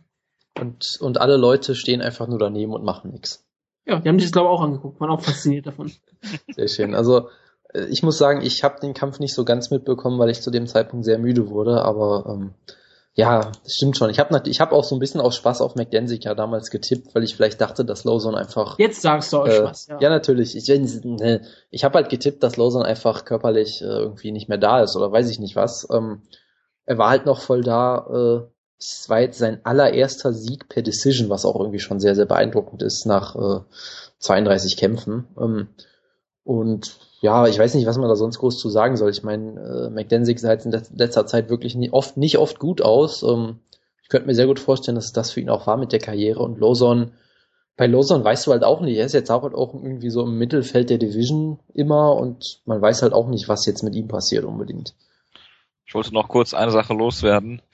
Die URL ähm, notforsale.com ist for sale, Sehr gut. falls sich jemand sichern will. Ja, Maincard, auf Fox. Was sagen wir dazu? Der Opener habe ich mir eigentlich mehr von versprochen. Chatman war okay. Äh, die zweite, dritte Runde war vielleicht ein bisschen langweilig. Faber ist lang. natürlich, ja, also Faber, die äh, zwei, äh, die, äh, also Faber ist auf jeden Fall die Attraktion gewesen und äh, Mighty Mouse natürlich auch durch den Knockout. Also, ähm, was ich dazu, was man dazu allerdings noch sagen muss, ist, ähm, ich glaube, die gesamte Card ist die, ähm, wenn man die, das Durchschnittsgewicht nimmt, leichteste in der UFC-Geschichte. Also das bei Fox zu promoten ist natürlich dann auch schwierig. Und erst die dritte Card, worauf äh, es keinen Kampf gab über Welterweight hinweg.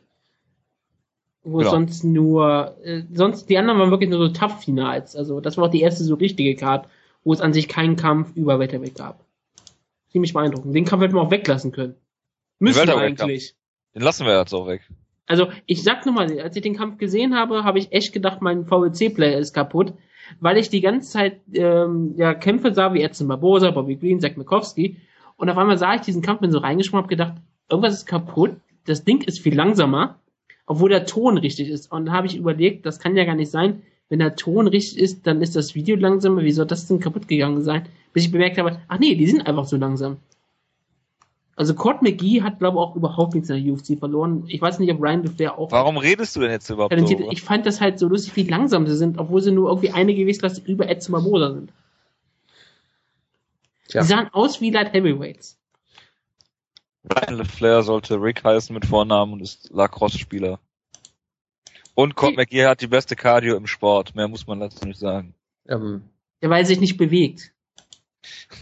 Selbst, selbst vom Nichtbewegen wird er, ist er außer Atem. Kontinentalplatten Ich weiß nicht, ich weiß nicht, warum, warum Joe Rogan das immer erwähnt, was für eine unglaublich gute Cardio Cord McGee hat.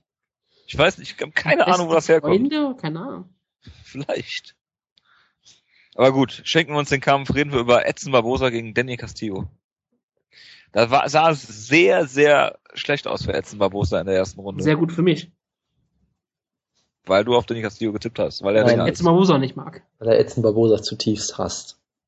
Ja, das ist äh, klar, aber ich dachte, Ich, äh, ich du könnte, liebst Danny Castillo.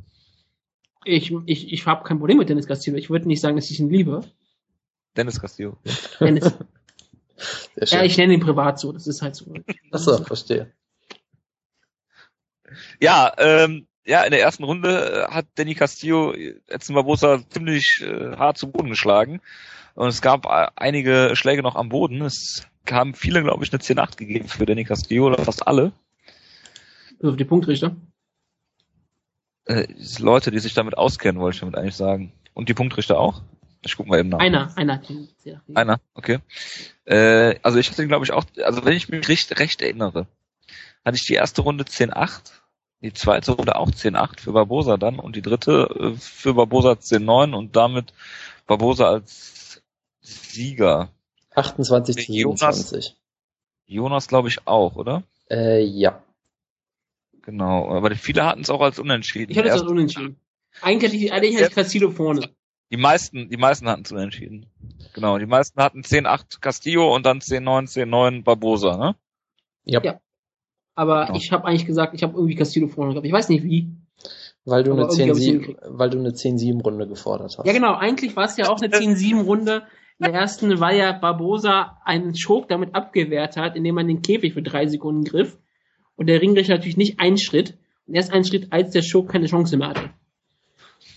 Das ist dachte- eigentlich, eigentlich, ist es eine, eigentlich ist es eine Disqualifikation. Eigentlich hat das Kind das hier so den Kampf gewonnen. Damit darf ich dich von heute noch bei Twitter zitieren, dass das ähm, kein, dass das quasi kein Foul ist, weil es nicht beachtet wird. Das war aber irgendwie beim WWE Live-Ticker. Das zählt nicht. Ähm, Du hast es, du hast es aber mit der UFC verglichen. Ich weiß. Ich hab's ja auch, äh, ich bin ja meistens noch blind, also wenn Barbosa zum Beispiel wegen Käfiggreifen verprügelt wird, dann ist es okay, weil dann bin ich blind. ich, ich wollte nämlich dich aber, gerade, aber wenn Barbosa halt Ah. das ausnutzt, dann ist das schrecklich. ich, ich wollte dich ja gerade konfrontieren mit äh, Barbosa gegen Jamie Warner, wo Jamie noch Warner nichts gesehen, wovon sich, äh, sich für ungefähr 10 Sekunden am, am Käfig festgegriffen hat, während er Barbosa ins Gesicht schlägt, was du damals, glaube ich, mir explizit äh, abgefeiert hast in Textnachrichten, die ich jetzt nicht veröffentlichen ist, werde, das wäre wär jetzt aber negativ beim Punkt gegenüber. Diese Verstehe. Textnachricht hast du mir auch geschickt. Das war so herrlich. Es hatte, hatte schon so ein bisschen äh, Whiteman gegen Anderson Silver Charakter, wenn man das mal so Ah. Ich kann mich ja nicht mal, ich kann mich an die nicht mehr erinnern. Das ist das Gute daran. Ja, das ist wirklich besser so, glaube ich. Ähm, sagen wir einfach, du magst Edson Barbosa nicht unbedingt.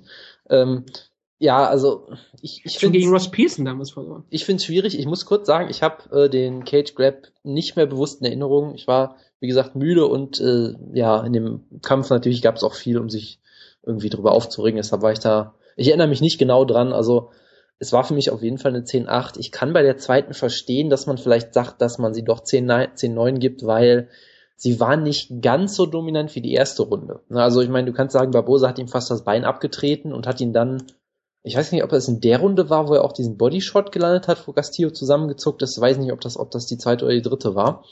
Und dann hat er ihn auch noch gedroppt und am Boden kontrolliert. Also da könntest du argumentieren, dass er nicht ganz so nah am Finish dran war wie Castillo, aber äh, du könntest es natürlich mit Halbpunkten natürlich lösen, dann hättest du irgendwie einen halben Punkt vorne für, ich weiß nicht, wie auch immer. Also kann man, 10, 8, 5, 5, 5. nein, nein, das wäre dann eine 10 7.5 für, für Castillo und eine 10 8 für Barbosa und Nein, eine nein, 10 für eine 9 10, oder 8 und eine 10, 8.5. wie auch immer. Ich, ich wollte jetzt noch ein bisschen anders machen natürlich. Ich würde auch keinen ja- Unterschied machen bei den Punkten. ist ja auch egal. Ich, ich wollte nur über Halb, über Halbpunkte reden, kurz. Ähm, also von daher, ich kann durchaus verstehen, dass du es als, äh, dass es viele als unentschieden gesehen haben. Hätte ich jetzt auch kein Problem mit, muss ich sagen. So, ich hatte halt Barbosa vorne. Ich, ich, ich glaube, das ist auch durchaus, äh, ja, also ich, man kann sich, glaube ich, nicht beschweren, weil halt Castillo in den letzten zwei Runden wirklich überhaupt nichts mehr auf die Reihe gekriegt hat. Deshalb äh, finde ich es jetzt auch keine Tra Tragik, dass er jetzt verloren hat, aber hm, Barbosa hatte jetzt irgendwie zwei wirkliche Tests in seiner Karriere gegen wirklich auch Ringer, die ihm auch gefährlich werden können und er sah eigentlich in beiden Kämpfen relativ schlimm aus. Ich meine, gegen Warner wurde er gefinisht, hier war er kurz davor, hat dann ein sehr schönes Comeback natürlich gezeigt, das muss man auch loben, er hat durchaus Herz, er kann durchaus auch sich zurückkämpfen, aber äh, gerade defensiv war Da das kann ich den ersten... gegen Ringer zurückkämpfen, wenn diese Ringer nach einer Runde keine Kondition mehr haben. Das ist richtig. Also was ich, was ich sagen wollte, äh, er hat durchaus Herz bewiesen, er hat sich da zurückgekämpft, das fand ich durchaus beeindruckend in der Form. Ähm, man kann natürlich drüber reden, dass Castillo halt ab Runde zwei überhaupt nichts mehr gemacht hat. Vielleicht war er auch müde, ich weiß es nicht. Ähm, ich würde Barbosa da sogar ein bisschen Credit geben und sagen, dass äh, er auch die Takedowns von Castillo auch in der ersten Runde eigentlich immer sehr gut gestoppt hat. Also da hat, er hat, glaube ich. Die waren hab, aber auch ja, das wollte schlecht, ich auch ohne jegliche Vorbereitung. Das, das wollte ich gerade auch noch sagen. Also er hat die Takedowns auch nicht wirklich gut mit seinem Striking irgendwie verdeckt oder eingeleitet oder was auch immer, sondern da ist, ich weiß nicht warum, eigentlich hat er ja ganz gute Takedowns hier, aber irgendwie nicht so toll. Aber hey, die, die er hatte, hat Barbosa alle gut abgewehrt, bis halt äh, auf die eine Szene, wo er halt gerockt war. Das möchte ich mir jetzt auch nicht entgegenhalten unbedingt.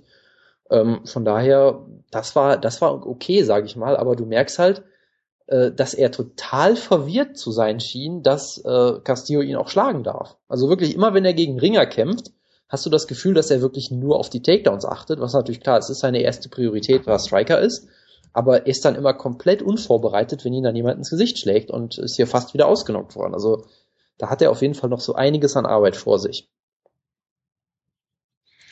Das ist wohl richtig. Ich möchte es damit auch bewenden lassen. Ähm, ich, ich möchte ein abschließendes Wort haben zu den Alpha-Mail-Kämpfern auf der Card. Ja, ich möchte noch. Ja, sorry. Ich wollte noch kurz in Bezug auf diesen Kampf äh, Wutke von heute zitieren. In die Haare greifen in WWE ist wie in den Käfig greifen bei UFC. Es ist eigentlich erlaubt, interessiert ja keinen. Das war aber Natalia gegen AJ, ja. Ich meinte nur den UFC-Teil damit, aber gut. Bitte, Jonas. Genau, ich wollte kurz noch auf den Bang-Effekt äh, eingehen, wie er ja auch bei der Show oft erwähnt wurde. Und im Übrigen, ähm, ich wäre sehr, sehr froh, Bang, wenn ich. Bang Factor. Genau, ich, ich wäre sehr, sehr froh, wenn ich niemals mehr Mike Goldberg hören muss, der Bang Factor sagt. Das klingt immer so ein bisschen dreckig, aber gut. Ähm, Team Alpha Male hatte, wie gesagt, vier Kämpfe. Äh, sie haben zwei Kämpfe gewonnen, nämlich genau die zwei Kämpfe, wo, wo sie auch Favoriten waren. Ich meine, gerade Mendes war irgendwie 8 zu 1 Favorit oder sowas ganz Absurdes. Und die zwei Kämpfe, wo sie Underdogs waren, haben sie verloren. Also äh, auch die Card äh, wenig aussagekräftig, was das angeht irgendwie. Ja. Äh, reden wir über Bobby Green und Pat Healy? Du hast mir versprochen, dass wir das nicht tun, Jonas. Ähm, ich wollte eigentlich drüber reden, weil du, glaube ich, noch nie einen Kämpfer so sehr gehasst hast wie Bobby Green während des Kampfes. Wieso da? Ich, ich weiß auch nicht warum. Du warst, du warst irgendwie sehr aggressiv, hatte ich das Gefühl, während des Kampfes, irgendwie, weil du den Kampfstil schlimm fandst oder so. Ich fand den Kampfstil schlimm. Ich fand erstmal schlimm, wie Bobby, Bobby Green kam ja schon mit dieser komischen, mit diesem komischen Sieg gegen, gegen James Krause dahin, der noch gerade einen Monat her ist und hatte dann diesen komischen Kampfstil, dass er gedacht hat, er wäre Anderson Silver und meinte, die Hände auf Hüfthöhe zu haben im Striking. Das war beeindruckend. Pat Healy ist natürlich, ja, aber funktioniert. Ja, aber Pat Healys Striking ist einfach der langsam und dafür ist schon ziemlich aufgetrumpft worden. Naja, es sagt ja keiner, dass er das im nächsten Kampf genauso machen würde. Es könnte ja auch sein, dass er es extra gemacht hat, weil er weiß, dass Betty langsam ist. Also, ich weiß nicht, ich fand den Kampf, die Leistung durchaus beeindruckend, weil er ja auch eigentlich der bessere Ringer war, so ein bisschen, was ich nicht erwartet habe. Ähm, ich ich finde es irgendwie komisch, was mit Petty natürlich passiert ist. Ich meine, er hatte das Debüt gegen Jim Miller, äh, wo auch jeder irgendwie gesagt hat, er verliert hatte dann diesen großartigen Kampf, wo er ihn ausgechoked hat, hat dann ja irgendwie, hat er nicht sogar zwei Boni damals gewonnen? Ich glaube, es waren zwei sogar. Ne? Er hatte irgendwie Kampf des Abends. Kampf des Abends, Submission des Abends. Genau, hat, und du denkst dir gerade, okay, er hat gerade einen Top-10-Gegner besiegt, er hat irgendwie einen super Kampf gehabt, hat irgendwie 130.000 verdient dann fällt er durch einen Drogentest, weil er irgendwie einmal einen Joint geraucht hat, drei Wochen vor dem Kampf oder weiß ich nicht was. Also auch so ein bisschen, naja. Ja gut, das ist aber seine Schuld, ne? Ja, natürlich. Also... Klar, es ist seine Schuld. Man kann trotzdem sagen, dass das vielleicht, äh, naja, ein bisschen, egal. Wie auch immer, äh, denkst du dir, okay, hat sein ganzes Geld verloren. Jetzt hat er zwei äh, Kämpfe am Stück verloren. Also äh, es ist schon sehr komisch, äh, wie sich die Karriere von ihm gedreht hat. Und ich meine, du hast es ja gesagt, er ist halt äh, sehr langsam im Stand, weil er halt auch irgendwie 190 Pfund wiegt gefühlt, ist ja unfassbar groß. Ähm, ich fand es eigentlich einen ganz unterhaltsamen Kampf, weil er war eigentlich, er war eigentlich ziemlich eng, aber ich fand trotzdem, dass Bobby Green halt eigentlich relativ klar gewonnen hat, weil er halt immer die besseren Treffer gelandet hat und sogar auch die meisten Takedowns. Also ich weiß gar nicht, wer laut Statistik mehr hatte, aber für mich sah es auf jeden Fall so aus, dass er auch im Ringen Vorteile hatte. Von daher, ich fand es eigentlich eine ziemlich beeindruckende Leistung von Bobby Green, weil ich meine, wer ist Bobby Green? Ich meine, den kannte vor zwei Kämpfen auch niemand irgendwie. Er war halt irgendwie Strikeforce Challengers oder so, hat er irgendwie gekämpft, glaube ich. Ähm, dann hat er gegen, gegen Jacob Volkman gewonnen, wo es war auch anfangs irgendwie relativ schlecht aussah eigentlich und dann Volkman irgendwie müde wurde. Jetzt hat er halt, wie gesagt, diesen sehr, sehr äh, ja, absurden Sieg gegen James Krause und jetzt hat er Petili besiegt. Ich meine, das ist äh, ein ziemlich guter Sieg und eigentlich sehr beeindruckend. Ja, sehen, gut, aber Petili, Petili hat, äh, den Jim, hat Jim Miller besiegt, was beeindruckend ist, aber sonst. Ich meine, Habib ist, glaube ich, ziemlich gut. Also ist auch nicht so Ja, den hat er ja hat er nicht besiegt. Und Petili hat Maximo Blanco besiegt. So. Ja, wie viel das wert ist, wissen wir ja auch mittlerweile. In der zweiten Runde. Also bitte. Und vorher noch schön, schön äh, hier äh, gefault worden von Maximo Blanco, wie sich das für einen echten Maximo Blanco Gegner gehört. Lassen wir das, äh, stellste Bobby Green gegen Edson Barbosa und alle sind glücklich. So. Ähm, den, ab jetzt habe ich nichts mehr gesehen von der Card, weil ich da erst nach Hause gekommen bin. Äh, aber ich habe viel Gutes über Zach, Zach Makowski gegen Scotty Jorgensen gehört. Gut, möchtest du anfangen? Sonst sage ich doch wieder alles. Ja, sag, sag ruhig alles. Oh. Ja, so halten sehr Der war fast kurz dabei. Äh, Deshalb, ich wollte mal gucken, was da passiert, wenn er sich mal kurz fassen muss. Es war halt ein sehr schöner Kampf. Ich meine, es gab richtig schönes Grappling immer, schöne, schöne Transition, Sweeps und so weiter und so fort. Ähm, McCoskey sah, wie gesagt, eigentlich sehr beeindruckend aus. Ich meine, auf dem Papier hättest du gedacht, okay, ist der schlechtere Ringer und Jorgensen sollte besser im Stand sein. Stattdessen hat McCoskey ihn zweimal gerockt in der ersten Runde, sah eigentlich sehr gut aus, wie gesagt, hat ein paar Takedowns geschafft, hat ein paar Sweeps geschafft und hat eine wirklich, wirklich äh, schöne De Decision gewonnen. Sehr unterhaltsamer Kampf. McCoskey sah richtig, richtig gut aus. Jorgensen äh, sah jetzt nicht so gut aus. Generell sah er in der UFC irgendwie selten wirklich gut aus, was ich sehr traurig finde, weil ich. Wo er jetzt viel, viel besser aussieht, jetzt ohne seine Flecken auf der Brust. Ich meinte jetzt das andere Aussehen, nicht das also. Aussehen. Ähm, und ja, ich weiß nicht, Jorgensen muss man mal gucken, aber es ist natürlich trotzdem ein richtig guter Sieg für Mikowski, äh, gerade da er ja wirklich äh, Short Notice war, hat irgendwie vor drei Wochen noch über fünf Runden gekämpft und dafür sah er wirklich sehr, sehr gut aus. das ist ja wirklich das beeindruckend. Er hatte ja wirklich vor drei Wochen oder sowas was eine Art, ne? Ist auf jeden Fall noch nicht so lange Runden, her. Fünf Runden Kampf gehabt und jetzt kommt er her, treibt wieder über drei Runden. Und das war auch der Kampf, wo es diese richtig geilen Sweeps gab, wo er wirklich Scott Jorgensen weggedrückt hat, ihn äh, wirklich hochgeschworfen hat, wie ein Pro Wrestling Kickout. Ähm, das war schon ziemlich großartig. Mikowski hat hier wirklich einen tollen Kampf abgeliefert. Sagt Standing sehr gut, wie gesagt, er hat ihn gerockt. Also das war wirklich der Zack Mikowski, den wir in Bellator geliebt haben. Er war vielleicht noch viel zu, noch ein bisschen zu interessant dafür. Aber wir hoffen noch, dass er noch ein bisschen langweilig wird, wie damals früher auch. Oh ja, hoffen wir unbedingt. Und ich hoffe, dass endlich Ed West zur UFC kommt und dann auch ins Flyweight geht. Sehr gut. Weil ich möchte da endlich das Rematch haben. Ed West gegen Zack Mikowski. Um den Flyweight-Titel, bitte. Ja, Sam Stout gegen äh, Cody McKenzie. Über den Kampf müssen wir nicht reden. Das war der genau, da habe ich. Sorry. Ich habe, ich habe eine Szene gesehen aus diesem Kampf.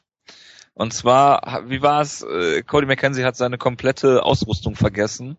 Und deshalb ist jemand aus seinem Team losgegangen und hat ihm Basketball-Shorts gekauft. Mit Taschen übrigens, was ich sehr geil fand. Mit Taschen und darauf hat er mit Mark auch eine Nummer drauf gemalt, dass ein Sponsor genau. darstellen genau. sollte.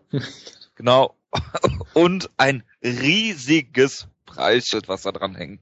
Jetzt hat Dana White gesagt, das kann nicht sein, dass seine Leute, ähm, die alles immer kontrollieren und Gott weiß was durchgehen lassen. Also ich glaube, es gibt diese Person, von der Dana White redet, erstens nicht. Zweitens denke ich, dass sie bei der Kommission sitzen sollte und einfach mal darauf achten sollte, dass so ein äh, Preisschild unter Umständen auch Verletzungen nach sich ziehen kann. Ne? Also, das war nicht das einzige Preisschild, was in den Kampf runtergefallen ist. Er hat noch andere Preisschilder in der Hose gehabt die während so. des Kampfes rausgefallen sind. Die Frage ist, die Frage ist, wie viele Preisschilder sind dann so noch Shorts dran? Ja, so drei Stück meistens doch. Also meine ein großes Preisschild und dann, war, diese, und dann, ich, und dann diese Waschhinweise und sowas. Vielleicht war die Sicherung ja noch drin. vielleicht so eine Farbbombe platzt oder so. Das wäre vielleicht einfach so geklaut. Und es gab, es war ja auch wirklich so, dass er nicht mal diesen Sponsorenbanner hatte. Und er hatte wirklich nur einen Cornerman. Da gab es ja das Gerücht, dass diesen Cornerman vielleicht gerade erst kennengelernt hat auf der Straße und das war irgendwie so ein Straßenpenner, den er so ein bisschen Geld dafür geboten hat, dass er mit rauskommt, weil er, er musste, hat er auch nicht was, gegeben. Musste, er musste sich noch den Mundschutz leihen und ja. den Tiefschutz oder sowas, ne? Genau. Vielleicht war der Trainer auch gerade unterwegs und musste noch irgendwas kaufen. Und auf dem Weg äh, aus dem Oktogon raus hat er sich wohl das erste Bier genehmigt. Also genau, er, er, hat zwei Bier getrunken. Beeindruckend. Ich dabei, er hat, er hat, er hat zwei Bier getrunken, weil eins hat er getrunken, eins hat er sofort wieder ausgespuckt und hat dann auch erstmal eine, wollte erstmal rausgehen, eine rauchen. Ja, und das, das absolute Highlight, was ich noch kurz erwähnen muss, äh, Mike Dolce hat danach getweetet, ein Foto, äh, wo er gesagt hat, hier hat jemand seine Shorts vergessen und siehst einfach diese Shorts mit Blutflecken, die irgendwo in der Ecke liegen einfach nur. Die sind ja weiß, das ist noch viel schöner. Ja, da, ich meine, nachdem Herb Dean das Preisschild ja einfach abgerissen hat, ohne den Kampf zu unterbrechen, was schon sehr cool war, äh, konnte Cody McKenzie die Shorts ja nicht mehr zurückgeben. Was garantiert das Ziel war bei der Sache. Jetzt rasselt er durch den Drogentest wegen Alkohol. Also ich weiß nicht, ob wir uns über Cody McKenzie jetzt Sorgen machen müssen, ob er irgendwie psychische Probleme hat oder so, weil eigentlich. Ich glaube, er ist einfach Cody McKenzie. Ja, das, ich, ich glaube halt auch, weil er irgendwie immer so absurd ist, aber das ist ja eigentlich. Also normalerweise wäre es so ein gigantischer, äh, gigantisches Warnsignal, aber bei Cody McKenzie bin ich mir da echt nicht sicher. Ähm, ich fand es ja auch sehr lustig, wie Leute bei Twitter immer spekuliert haben, dass er irgendwann einfach in die Hosentasche greift und sich Brass Knuckles rausholt und Sam Stout einfach ausnockt. ähm, ich meine, aber mal ganz ernsthaft, es gab auch jemanden wohl von der Kommission, der gesagt hat, ja, das mit den Hosentaschen, das macht nichts, wo ich mir denke, okay, wenn Cody McKenzie in deiner Guard liegt, könntest du auch mit den Zehen irgendwie in, in, der Hosentasche stecken bleiben oder so. Ich weiß nicht, ob das unbedingt so eine gute Sache ist, aber okay. Die Commission hatte da scheinbar kein Problem mit. Ähm, und der Kampf selber war natürlich absolut furchtbar. Also ähm, Sam Stout hat den unpassendsten Nickname aller Zeiten. Er heißt ja Hands of Stone. Er hat, glaube ich, in seiner ganzen UFC-Karriere äh, ein einziges Finish. Eine. Hat ein, ein glaube ich, ein K.O. Ja. Hat mehr Decision-Siege als John Fitch, wenn ich das richtig in Erinnerung habe. Und der, aus irgendeinem Grund wird er auch nie gefeuert. Ich weiß immer noch nicht warum, weil er ist, glaube ich, nicht mehr wirklich gut. Ich glaube, sein bester Meistens Sieg. die Kämpfe ja irgendwie relativ unterhaltsam. Spencer Fischer ist noch in der UFC. Also ja, bitte. gut, also sein, sein bester Sieg war, glaube ich, damals gegen Joe Lozon mal. Ähm, er wurde sogar von Cody McKenzie wirklich zu Boden genommen und äh, hat es nicht geschafft, Cody McKenzie zu finishen. Wo ich auch sage, Cody McKenzie sah auch wirklich in dem Kampf aus wie jemand, der, wie jemand, der von äh, Ultimate Fighter China kommt und noch nie gespart hat oder so. Ähm, es war, es war das Schlimmste, was ich dieses Jahr gesehen habe. Es war echt äh, absolut grauenhaft. Das, was Vielleicht war einzige, soft, das kann auch sein, das Einzige, was man jetzt machen muss, ist jetzt Cody McKenzie gegen Nate Diaz. aber ja, auf jeden Fall. Ähm, übrigens, bei Drogentests wird nie auf Alkohol getestet, soweit ich weiß. Die meisten ähm, Sportler pfeifen sich sogar unglaublich viel Bier rein beim Doping, äh, damit sie pissen können und gehen total oft mega besoffen aus der Dopingkontrolle raus.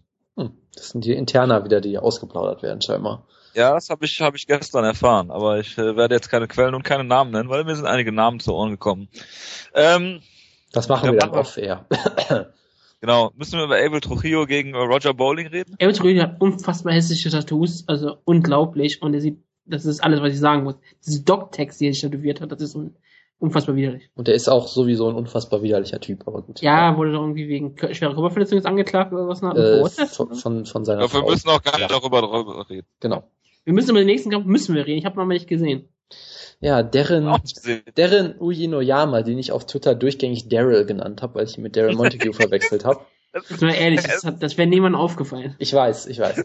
Äh, hat hier gegen Ich habe auch, auch ich habe die ganze Zeit gedacht, du redest von Daryl Montague, weil du die ganze Zeit auch im Chat Daryl gesagt hast und ich dachte, wovon Siehste. redet er jetzt? Ja, und äh, hat gegen Alp Ozilic gekämpft, der hier eigentlich ziemlich gut aussah. Also, du hast halt wieder gesehen, äh, der gute Darren, jetzt muss ich wirklich, jetzt habe ich schon wieder den, den Dreher im Kopf die ganze Zeit. Ähm, Benutzt, benutzt, benutzt doch einfach den Nachnamen. Das ist auch, ist auch nicht wirklich besser. Der, der gute DC, äh, BC, verdammt nochmal, jetzt habe ich ihn mit Cormier verwechselt auch noch. Der gute BC, ähm, Aber Was er halt wirklich gesehen, er hat im Prinzip kein Striking und sein Ring ist auch nicht perfekt. Er ist halt ein guter Grappler. Hat hier jemanden gegen jemanden kämpft, der einfach auch ein richtig, relativ guter Ringer ist, scheinbar. wenn du schon NCAA. immer Alpizin genannt Ähm, hast. Haben, ja. Wie auch immer, er wurde, äh, er wurde eigentlich relativ klar besiegt, ähm, hat einfach ihn nicht zu Boden nehmen können und ab Runde zwei hat er wirklich bei jedem Takedown, also hat immer ein Single Leg versucht, hat es nicht geschafft, hat einen Guard gepullt. Er hat wirklich dreimal in einer Runde Guard gepullt, was schon irgendwie beeindruckend ist. Hat natürlich äh, verloren, hat trotzdem eine Split Decision, also es hat, wird immer noch ein Punktrichter hat für ihn gestimmt, was immer schon sehr absurd ist. Und damit ihr euch nicht zu sehr wundert, jetzt kann ich noch kurz äh, Joe Rogan äh, mich über ihn aufregen, weil er hier äh, Darren die ganze Zeit total gut geredet hat. Er hat natürlich zum Beispiel, äh, ist total ausgeflippt, als er in Runde drei eine Rubber Guard angesetzt hat. Und die Reaktion von Alp war einfach aufzustehen. Also er ist einfach aufgestanden und äh, die Rubber Guard war weg und dann war das Ganze auch erledigt. Und ja, es war keine gute Leistung von ihm und äh, er hat damit jetzt zwei Kämpfe am Stück, glaube ich, verloren und ja, Wolltest du Darren Uyenoyama nicht in der äh, in Team Schlagkraft haben? ich glaube, das war Wutke. Ja, es gab keine Alternativen damals. Ja, ja, genau, das, das, stimmt wohl. Und äh, ja, er ist ja nicht wirklich gut. Ich meine, er hat jetzt einen Kampfrekord von 8 und 5, hat sogar eine Niederlage gegen Hideo Tokoro. Sagt ja auch schon einiges aus. Und äh, ja, man sollte ihn vielleicht feuern, oder? Und Hideo Toko in Team Schlager aufnehmen. Da bin ich wiederum für, ja. Hideo Tokoro will ja, Hideo Tokoro will ja auch in die UFC, habe ich letztens gelesen. Als, als Im August hast du das gelesen. Nein, nein, nein, nein, nein, nein, nein. Das, das war, ähm, als ich äh, nach dem Sergio Jonas, Pettis Kampf. ich Nee, nee, ich habe nach dem Sergio Pettis Kampf habe ich äh, irgendwie nach äh, dem Gegner von ihm gegoogelt und bin dann auf Hideo Tokoro gekommen, der als Flyweight gerne in die UFC möchte. Ich, äh, ich will auch in die UFC. Das glaube ich. hat wahrscheinlich genauso große Chance wie Hideo Toru. Wärst du Yoga-Instructor und vielleicht in China könntest du es sogar sein. Das ist fast schon eine gute Überleitung. Ja, ich dachte, du wolltest vielleicht mit der Kampfwecker anfangen, deshalb habe ich gedacht, ich mache eine Darf China-Überleitung. Du hörst mir aber nicht zu, weil ich habe nämlich die äh, Reihenfolge schon bekannt gegeben. Ich höre dir selten zu eigentlich. Deshalb rede ich immer über dich hinweg. Das kann ich nur zurückgeben. Reden wir über Tafshina. Ich werde jetzt nicht großartig noch ein Fazit hier rausknallen für die Prelims. Ähm, reden wir über Tafshina. Wutke, du hast es mal wieder gesehen. Ja. Und ich bin ja leider von, von Jonas gespoilert worden. Oh, tut mir Äh, leid. Die wichtigste Info erstmal vorweg, Wutke. Was passiert mit dem Yoga-Instructor? Ähm, weiß nicht mehr, wie er heißt. Das ist ja echt unfassbar. Das ist, das ist unglaublich für dich eigentlich. Äh, der gute Li Xingying, Yin, Yingjing, ich habe echt Schwierigkeiten. Die größte Schwierigkeit mit diesen Namen ist ja eigentlich, die werden die Namen ja immer eingeblendet. Nur das ist eine Sache, die sie nicht übersetzen. Also übersetzen normalerweise alles, was die sagen, mit englischen Untertiteln. Aber die Namen, wenn sie eingeblendet werden, sind immer mit ähm, chinesischen Schriftzeichen. Und deshalb kann ich mir die Namen nie einprägen. Ich kann sie wirklich fast alle gut auseinanderhalten, weil die sehen alle sehr markant anders aus. Aber wenn ich die Namen nicht habe, wird es immer schwierig in der ganzen Staffel. Aber ja, Li Xingying ist der, ähm, ich nenne ihn aber Li, der Yoga-Kämpfer, der kein Kämpfer ist, sondern ist einfach nur ein Yoga-Trainer. Der hat nur einen Rekord, hat noch nie trainiert, noch nie irgendwas gemacht. Und der ist auf der Fahrt und so hat er so geredet. Und das sind alles immer so komische Übersetzungen, wahrscheinlich immer so Rede, wenn er, aber er darüber geredet, wie schön er alle anderen Kämpfer findet und wie toll er ist, mit solchen Athleten hier zu trainieren. Und er möchte auch so berühmt und bekannt werden wie alle anderen Kämpfer in dieser Staffel. Das ist ähm, total beeindruckend gewesen. Aber die ganze erste Folge ging erstmal nur darum, um die Unterschiede zu zeigen zwischen Amerika und China, weil äh, die gingen halt ins Haus, das, das Drachenteam, ich glaube, nee, das rote Team, das gelbe Team war zuerst, ich bin mir gar nicht sicher, welches Team ist, ist mir auch scheißegal. War auf jeden Fall zuerst im Haus und dann haben sie halt äh, die ganzen Räume unter Begriff genommen. Normalerweise rennen die ja Kämpfer ja in der US-Staffel überall hin und klauen sich die besten Zimmer. Hier war es wirklich so wie ehrenhaft wie, oh Gott, wir können nicht das beste Zimmer nehmen, wenn die anderen nicht da sind. Das ist ja unfair. Wir müssen auf die warten. Da müssen wir einen Kampf drum machen oder sowas in der Art. Oder wenigstens Schnick-Schnack-Schnuck spielen um die besten Plätze. Bis so ein paar Leute gesagt haben, ach, das ist doch scheißegal, wir nehmen jetzt wenigstens irgendein Zimmer. Denn der Tough China Haus ist so gemacht, dass sie ein unfassbar tolles Zimmer haben. Und solch wie ein Zimmer ist total, ist fast, ist in irgendeiner dunklen, dunklen Ecke ohne Toilette. Ist das so Ohne wie Big Dusche. Brother oder was? Ja, so ungefähr machen sie es, aber es ist immer nur ein Zimmer. Also die sind, alles andere ist wunderschön. Mit so einer Minigolfanlage, die sie drin haben, also so ein Putting Green, was sie sagen, mit rumspielen können. Aber ähm, sonst ist alles das gleiche wie bei TAF. Es ist nicht wirklich spannend. Aber wie gesagt, der, der, der Yoga-Instructor war halt da. Und das war halt total geil, weil man sah jemanden trainieren. Und du hast noch nie jemanden trainieren sehen, der noch nie vorher trainiert hat. Und es ist beeindruckend, weil ich bin der festen Überzeugung, dass wir hier Zuhörer haben, die würden ihn total verprügeln in einem Mixed Martial Arts Kampf. Ich meine, Vakant würde locker gewinnen. Und das ist auch wirklich so, denn man sieht ja manchmal so bei Tough, wie halt so Kämpfer, ähm, wo man nicht so gute Kämpfer hat, aber die sind halt alle so, sie haben mh, Fähigkeiten, ne? auch wenn sie nicht besonders gut sind, die sind alle technisch basiert und also was nach. Und wenn es halt um Striking-Training geht, geht es darum, wie sie beim Uppercut richtig abtauchen sollen, wie sie den Haken durchführen müssen. Er konnte ja noch nicht mal einen normalen geraden Schlag landen. Und die haben ihm mehrfach ge gezeigt, wie du musst einfach nur deine Faust ausstrecken und versuchen mich zu schlagen. Das konnte er nicht. Nein, er konnte auch seinen Trainer nicht wehtun. Das war auch so eine Sache. Er konnte halt nicht zuschlagen. Das konnte er einfach nicht. Und als Rache hat er dann von seinem Trainer einen Leckkick abbekommen, wo er halt dann zehn Sekunden da stand und jemand sein Bein rieb, weil er noch nie solche Schmerzen hatte, glaube ich. Und dann hat Kong Lee sich das angeguckt, gesagt, okay, raus aus dem Käfig. Wir müssen hier irgendwas tun. Hat ihn halt dann gesagt, ey, ey Junge, du bist unfassbar scheiße. Wir müssen jetzt mal was tun. Du musst dich jetzt beweisen. Du musst mit einem Teamkollegen ähm, zwei fünf Minuten Runden gehen. Dann hat er halt, dann hat auf einmal er, der äh, Yoga sagt, der Jüng ist total, hat fast angefangen zu weinen, gesagt, ich kann meinen Teamkollegen doch nicht schlagen. Das geht doch gar nicht, ich kann doch nicht mit denen trainieren. Ich habe zu viel Ehre und Anstand vor denen. Das sind meine besten Freunde. Wir reden jeden Tag zusammen, also kann ich sie nicht verprügeln. Und dann hat er, hat, ich kann gesagt, okay, du kannst einen von meinen Trainern die aussuchen, geh mit ihnen in den Käfig. Und dann machst du das halt. Und dann ist er halt mit einem von Kang Lees Trainern reingegangen. Weil Kang Lee ist halt der Coach, der ist Dana White, aber er ist offiziell Head Coach, er trainiert die anderen Leute auch so ein bisschen, weil die brauchen das, die brauchen wenigstens einen professionellen Trainer. Und naja, äh, dann kam es halt zu, zu diesem Kampf Lee, äh, Lin gegen ähm, Scott Sheely, so heißt der Trainer. Der hat irgendwie einen 4-0-Rekord irgendwie in der äh, koreanischen Szene oder was auch immer. Art of War, wie es damals hieß. Und Scott Sheely hat ihn unfassbar auseinandergenommen. Also ähm, Lin hat sich überhaupt nicht getraut, einen Schlag zu landen und wurde dann einfach zu Boden genommen. Und es war halt wirklich ähm, total lächerlich. Es war wirklich mit so das lächerlichste, was ich je gesehen habe. Scott hat ihn wirklich zu Boden genommen, hat ihn da richtig schöne Schläge in die Rippen getan, Schläge in das Gesicht, ist dann einfach in die Mount gegangen, hat ihn da noch ein bisschen verprügelt. Und ja, danach äh, gab es sofort den Cut, wo Lin gesagt hat, ja, ich hau ab. Und damit ist Lee aus der äh, Staffel rausgegangen und sie haben jemanden, jemand anders aufgegabelt, der wenigstens einen Kampfrekord hat. Und das war ist, warum die, war der überhaupt dabei, wenn sie jemanden haben, der einen Kampfrekord hat? Ja, sie hatten halt noch Alternates und die haben sie dann aufgerufen. Einen haben sie dann gefunden. Ich habe keine Ahnung, warum er in der Staffel war. Aber er war halt da. Das war halt eine Pflicht. Ja, und das war halt die Geschichte von Lee. Und dann kam es halt, ähm, dann hat Ben Henderson war später in der Staffel dabei, denn es gab den ersten Kampf.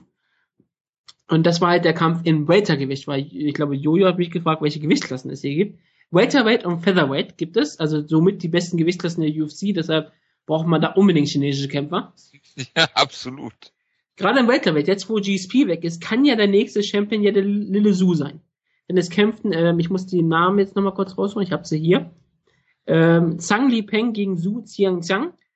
Und eigentlich nenne ich sie, die hießen auch immer nur Zhang gegen Lille Su. Lille Su ist drei Zentimeter, glaube ich, nur gerade mal kleiner, wird aber trotzdem Lille Su genannt. Im Welterweight. Und es war halt grandios. Man muss sich das wirklich angucken. Denn die einzige Frage, die ich halt allen Zuhörern jetzt stelle, und die Antwort auf diese Frage ist ja. Mögt ihr Bellator Heavyweights? Dann liebt ihr ähm, Tough China, denn das ist ähm, Bellator Heavyweights nur im Welterweight und im Featherweight. Also sind sie kleiner, schneller, mobiler, flinker, aber sind genauso scheiße. Es war grandios, dieser Kampf. Den hat Kangi danach über den Klee gelobt, weil er, was soll der anderes machen? Das war der erste Kampf, den muss er ja irgendwie loben. Wo sie wirklich ähm, innerhalb von einer halben Minute gab es ein Takedown, logischerweise, und es gab, glaube ich, sieben Sweeps.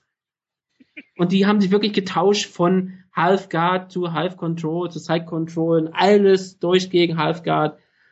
North South war häufiger drin und dann irgendwann lag Sang Ling Peng in einer guten Side Control, hatte die Kontrolle gehabt, hätte, glaube ich, sieben Möglichkeiten gehabt, die Kruzifix zu zeigen, hätte, glaube ich, sieben Möglichkeiten gehabt, in die Full Mount zu gehen. Und dann, wo er versucht, in die Full Mount zu gehen, war, hat der Gegner sich darauf gerade vorbereitet und es, er hat dann den Rücken genommen und hat dann auf Zu so lang eingeschlagen, bis Zu irgendwann getappt hat von den Schlägen. Das Geile war daran, als er getappt hat, hat Zeng schon längst nicht mehr geschlagen, weil er, glaube ich, Zeng eigentlich schon aus der Puste war.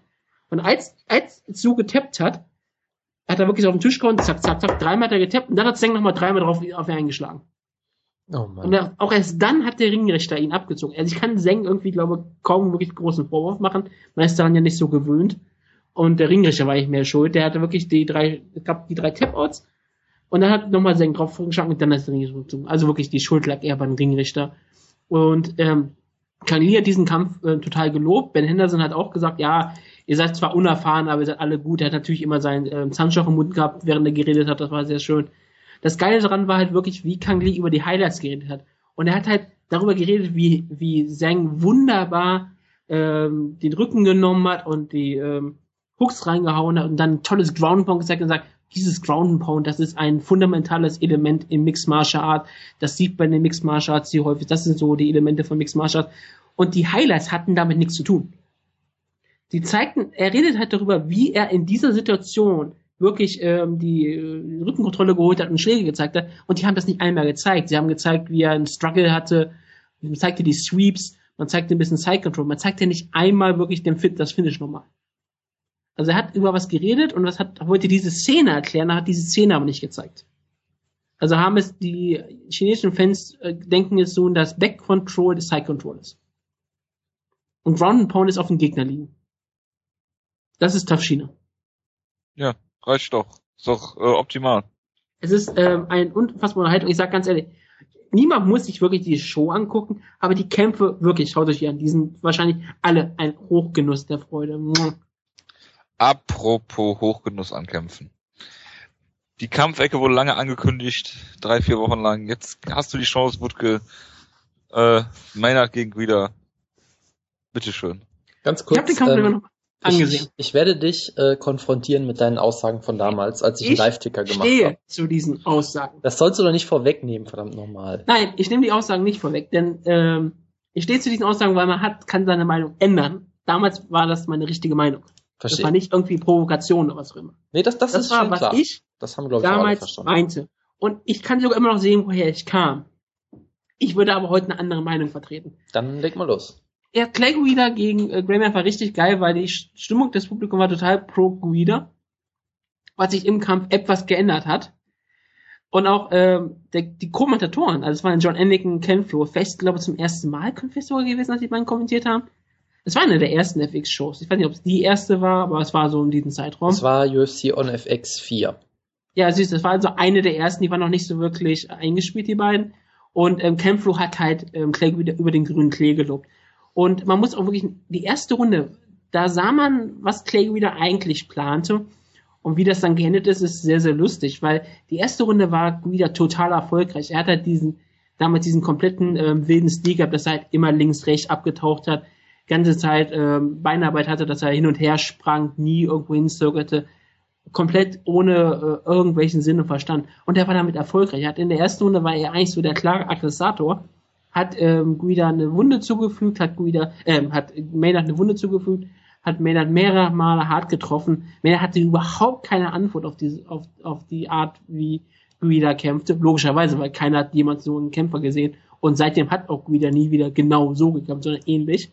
Er war wirklich, ähm, das war eine, wirklich eine klare Guida-Runde, klare 10-9. Und danach, ich weiß nicht, ob er sich selbst eingelullt hat mit seiner äh, Strategie, dass er wirklich dachte, okay, ich bin so erfolgreich gerade, ich muss es auch nicht mehr schlagen. Und ab der so zweiten Runde, so mit der zweiten Runde, hat er auf einmal wirklich aufgehört, aktiv zu versuchen, den Kampf zu gewinnen, glaube ich, irgendwie. Das, ähm, seit, danach hat Gray Maynard ab und zu ihn mal getroffen, aber auch nicht wirklich. Und so die zweite, dritte Runde, wenn man die wirklich zusammenfassen will, das sind so zwei Runden, die kann man eigentlich fast nur 10-10 werten, weil da wirklich nichts passierte. Gray Maynard hat in der, in der dritten Runde ab, nochmal ähm, wieder gegriffen bekommen, mal ein paar Schläge gezeigt, wurde aber auch, glaube ich, mal einmal hart getroffen, aber da waren wirklich nichts drin. Und wenn man, man kann ja auf die UFC ähm, TV die Zeitleiste angucken, wo es halt so diese, ähm, diese Marker gibt, was passiert ist. In diesem ganzen Tag gab es drei Marker. Einen Submission-Versuch und zwei Flurries. Sehr schön. Aber der eine Flurry war von Clay Guida in der fünften Runde, also das ist schon absurd. Die vierte Runde war die Moment, war, ganz, ganz kurz, darf ich dich eben unterbrechen? Ja. Ähm, ich habe ja live getweetet damals, äh, get- getickert deine Reaktionen. Also Ja. du hast den Kampf nicht live geguckt, aber auf dem Cyber habe ich es ja getweetet. Ähm, Du wolltest damals meine Ja. Reaktion. nach drei Runden hattest du es damals 30-27 für Guida, den du damals auch Dominic Cruz genannt hast.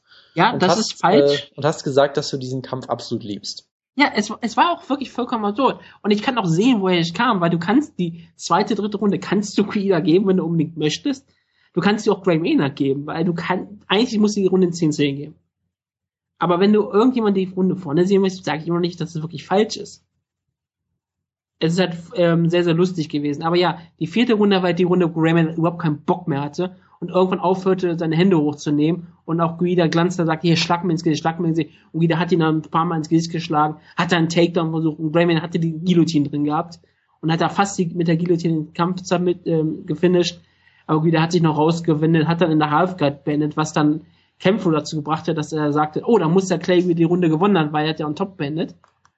Was ich auch total geil fand. Also die Runde davor war auch wirklich eine Guida, äh, eine Maynard-Runde, weil er hat Maynard, Maynard mehrfach, äh, May- Maynard hat ihn mehrfach bekommen. Im Clinch hat er ihn wirklich zugesetzt. Maynard war im Clinch um einiges besser. Aber ähm, ja, da hat Guida schon gar nichts mehr gezeigt. Und die fünfte Runde, da war ja so, sogar wirklich der Fall. Moment, nochmal ganz kurz, sorry. Äh, die vierte Runde hast du damals scheinbar 10-10 gescored, wenn ich das richtig sehe. Ja, wegen Weil deine Scorecard war damals 40-37 äh, Guida damals. Ähm, du hast dich noch groß darüber beschwert, dass Maynard Guida an den Haaren gezogen hat. Das, das, das stimmt sogar, haben sogar erwähnt, hat den Zopf gezogen, stimmt. Sehr gut. Du hast damals ein 50-45 für Gray äh, befürchtet, weil der ja nur, weil der ja nach vorwärts geht. Aber Quevida kontrollierte das Oktagon und den Kampf ganz klar. Das ist vollkommen falsch. Er hat nicht das Oktagon kontrolliert. Also er ist, ähm, Guida ist ab der dritten Runde eigentlich nur weggelaufen. Das kann man wirklich, ähm, muss man, wenn man den Kampf so sieht, wirklich sagen. In der zweiten Runde könnte man wirklich sagen, dass er noch das kontrollierte und die kann man ihnen sogar geben, ohne dass man groß, man könnte sogar darüber reden, dass der Kampf ein Draw war. Aber egal. In der vierten Runde hat halt äh, Maynard wirklich die Kontrolle übernommen, hat viele harte Treffer genannt. In der fünften Runde kassierte zwar äh, Guida, äh, Maynard ganz kurz ein paar Treffer, aber das waren die einzigen Treffer, die glaube Guida in der fünften Runde machte. Denn in der fünften Runde wurde er sogar vom Big Dan Merklauter ähm, verwarnt für nichts tun, was total geil ist, also dafür für Idleness, wie es dann heißt in, in der in der in, in der Sprache der UFC-Regeln. Und er hat das wirklich nicht getan. Und seit, auch danach hat er überhaupt nichts getan. Ich weiß nicht, ob er irgendwie noch einen Schlag gelandet hat oder überhaupt versucht hatte. Maynard hat ihn dann auch kontrolliert, hat ihn in den Käfig gedrückt. Und das war die Ende der fünften Runde, die man einfach aus Default schon an einen Gray Maynard geben kann, der ja auch nicht erfolgreich groß war. Aber da muss, kommt diese Sache Cage Control. Das geht ähm, ganz klar an Gray Maynard und am Ende, wenn man die zwei, zweite, dritte Runde 10-10 gibt und die vierte und fünfte gibt man Maynard, dann hat Gray Maynard den Kampf mit einer Klappenrunde, mit einer Runde gewonnen. Gut, ich äh, kann ja vielleicht kurz nochmal dein Fazit damals noch vorlesen. Sieg von Guida, dominante Leistung, zwang ja. Maynard den Kampf auf. Das der, stimmt, erst in den Letz-, der erst in den letzten beiden Runden reinkam, die man dann Maynard auch geben kann. Verstehe die Aufregung nicht. Ich verstehe trotzdem immer noch die Aufregung nicht. Gut. Weil selbst wenn ich selbst wenn ich jetzt sage, okay, Maynard hat den Kampf gewonnen, es war immer noch so ein Kampf, wo ich nicht wirklich aufregen würde, wenn jemand sagt, Guida hat den Kampf gewonnen es war halt für mich immer noch so ein Kampf, wo ich sage, ja, er war scheiße. Und das Beste daran war ja wirklich John Anik, der in der fünften Runde dann sagte, oh Gott, ähm, I have to thank God and Dana White that this fight is five rounds. Warum? Äh, muss er Gott danken, weil sie ja in der ersten Runde so ein bisschen Abfüllphase hatten. Verstehe. Und jetzt geht es um die Entscheidung, deshalb, ist, deshalb ist, muss es ein Fünf-Runden-Kampf sein. Gut. Hast du sonst noch oder bist du jetzt durch mit der Kampf? Ähm, ich habe sonst nicht viel zu sagen. Es war halt wirklich nochmal beeindruckend, so einen Kampf zu sehen. Ist auch wirklich mal so beeindruckend zu sehen, was für Kämpfe sie promotet haben. Sie haben ja wirklich Vanilla Silver vs. Rich Franklin 2 promotet auf der Karte, wo auch Fabricio Verdun vs. Mike Rousseau war. Sehr schön. Also ähm, zwei kurze Sachen an meiner Seite noch. Ähm, bei dieser bei dieser Card gab es auch Matt Brown gegen Luis Ramos wodurch es dann große Diskussionen zwischen mir und Vanderlei Silva gab, wo ich natürlich wieder über Matt Brown hergezogen habe. Ich habe damals diesen, diesen tollen Satz gesagt, äh, ich lese es gerade mal vor. Man merkt halt, dass er, also Matt Brown, einer von Dana's Stand-and-Bang-Buddies, in Klammern TM ist, der nie gefeuert wird. Und viele seiner Kämpfe sind auch echt nicht so nicht schön anzusehen. Nach sieben Minuten ist er dann total oft aus der Puste, schwingt wild rum und so weiter. Ich habe aber gleichzeitig sogar angemerkt, dass ich den Sieg gegen Luis Ramos durchaus gut fand und mich gewundert habe, dass Matt Brown mal einen guten Kampf zeigt. Es ist äh, beeindruckend, wie viel sich seitdem verändert hat. Gut, ich mag Jetzt ist er ein Top-Contender. Und ich mag Matt Brown immer noch nicht, aber egal, das ist ja auch so ein bisschen Gimmick natürlich. Ähm, ja, ähm, ja, also wir würden uns gerne über äh, Anregungen freuen für die Kampfecke, Feedback, was auch immer. Ähm, geplant ist noch, dass ich mir Shogun gegen Machida 1 nochmal angucke, ähm, weil ich da auch oft Theorien formuliere, äh, basierend auf dem Kampf, ich ihn aber nie ein zweites Mal gesehen habe. Das und, würde ich dann aber auch tun. Und ja, vor allem, auch ja gut, das ist weil wunderbar. Den, weil den Gegner gegen Männerkampf kann man sich ja nicht reintun. das stimmt. Also, Doch, hätte man sich wohl gern tun können. Vor allem, vor allem das, vor allem das Interessante bei mir ist halt, dass ich riesengroßer Machida-Mark war vor dem Kampf und ich weiß noch, dass ich mich sehr geärgert habe über die Reaktionen darauf, von wegen größte Robbery aller Zeiten. Aber ich weiß nicht, wie ich den Kampf gescored habe. Ich habe keine Erinnerung mehr dran. Ich habe auch, glaube ich, kein Cyborg-Posting gesetzt, wo ich irgendwie eine Scorecard hätte oder sowas. Ich werde noch mal recherchieren, ob ich vielleicht auf Twitter irgendwas geschrieben habe, aber ähm, es wird aber hast du kein Twitter benutzt? Das habe ich damals, glaube ich, schon benutzt. Ich, ich gucke auf jeden Fall mal, ob ich noch irgendwas finde und aber nicht so genutzt. Wie auch immer. Wir, wir gucken mal, aber das ist, glaube ich, diesmal auch dann durchaus ein sehr interessanter Kampf. Gut, dann war's das damit auch heute. Punktlandung fast, ne? Du musst ja, fast. Gehen? Genau. Und äh, ja, bleibt mir noch der Hinweis auf nächste Woche, wo äh, wer noch nicht wissen, wann wir tapen, wie wir tapen, dass wir tapen, steht fest. Es wird wieder mal pickepacke voll. Also wir tapen ja. entweder Montag oder wir tapen vielleicht sogar am Freitag und dann kommt die Show trotzdem am Sonntag online. Wir schauen mal. Können sie auch Freitag online stellen. Das ja, aber das wäre dann gegen unser Branding. Unser Show kommt sonntags oder montags. Ja, absolut. Und äh, zwischen Freitag und Sonntag passiert dann äh, alles Mögliche und äh, dann haben wir umsonst aufgezeichnet. Ja, dann ist aber dann ist das eine tolle Ausgabe, die man einstellen kann. Ja. Wenn dann Dana White irgendwann stirbt durch einen ähm, Autounfall, dann wäre das richtig geil. Das ist auch ein Zitat, was, Was man, für, was man niemals was für tolle. Schlussworte. Ja. Was für tolle Schlussworte für diese Ausgabe. ja, herrlich. Äh, ja, bis äh, zum nächsten Mal. Einen guten Start in die Woche und äh, bis dann. Ciao, ciao. Hm.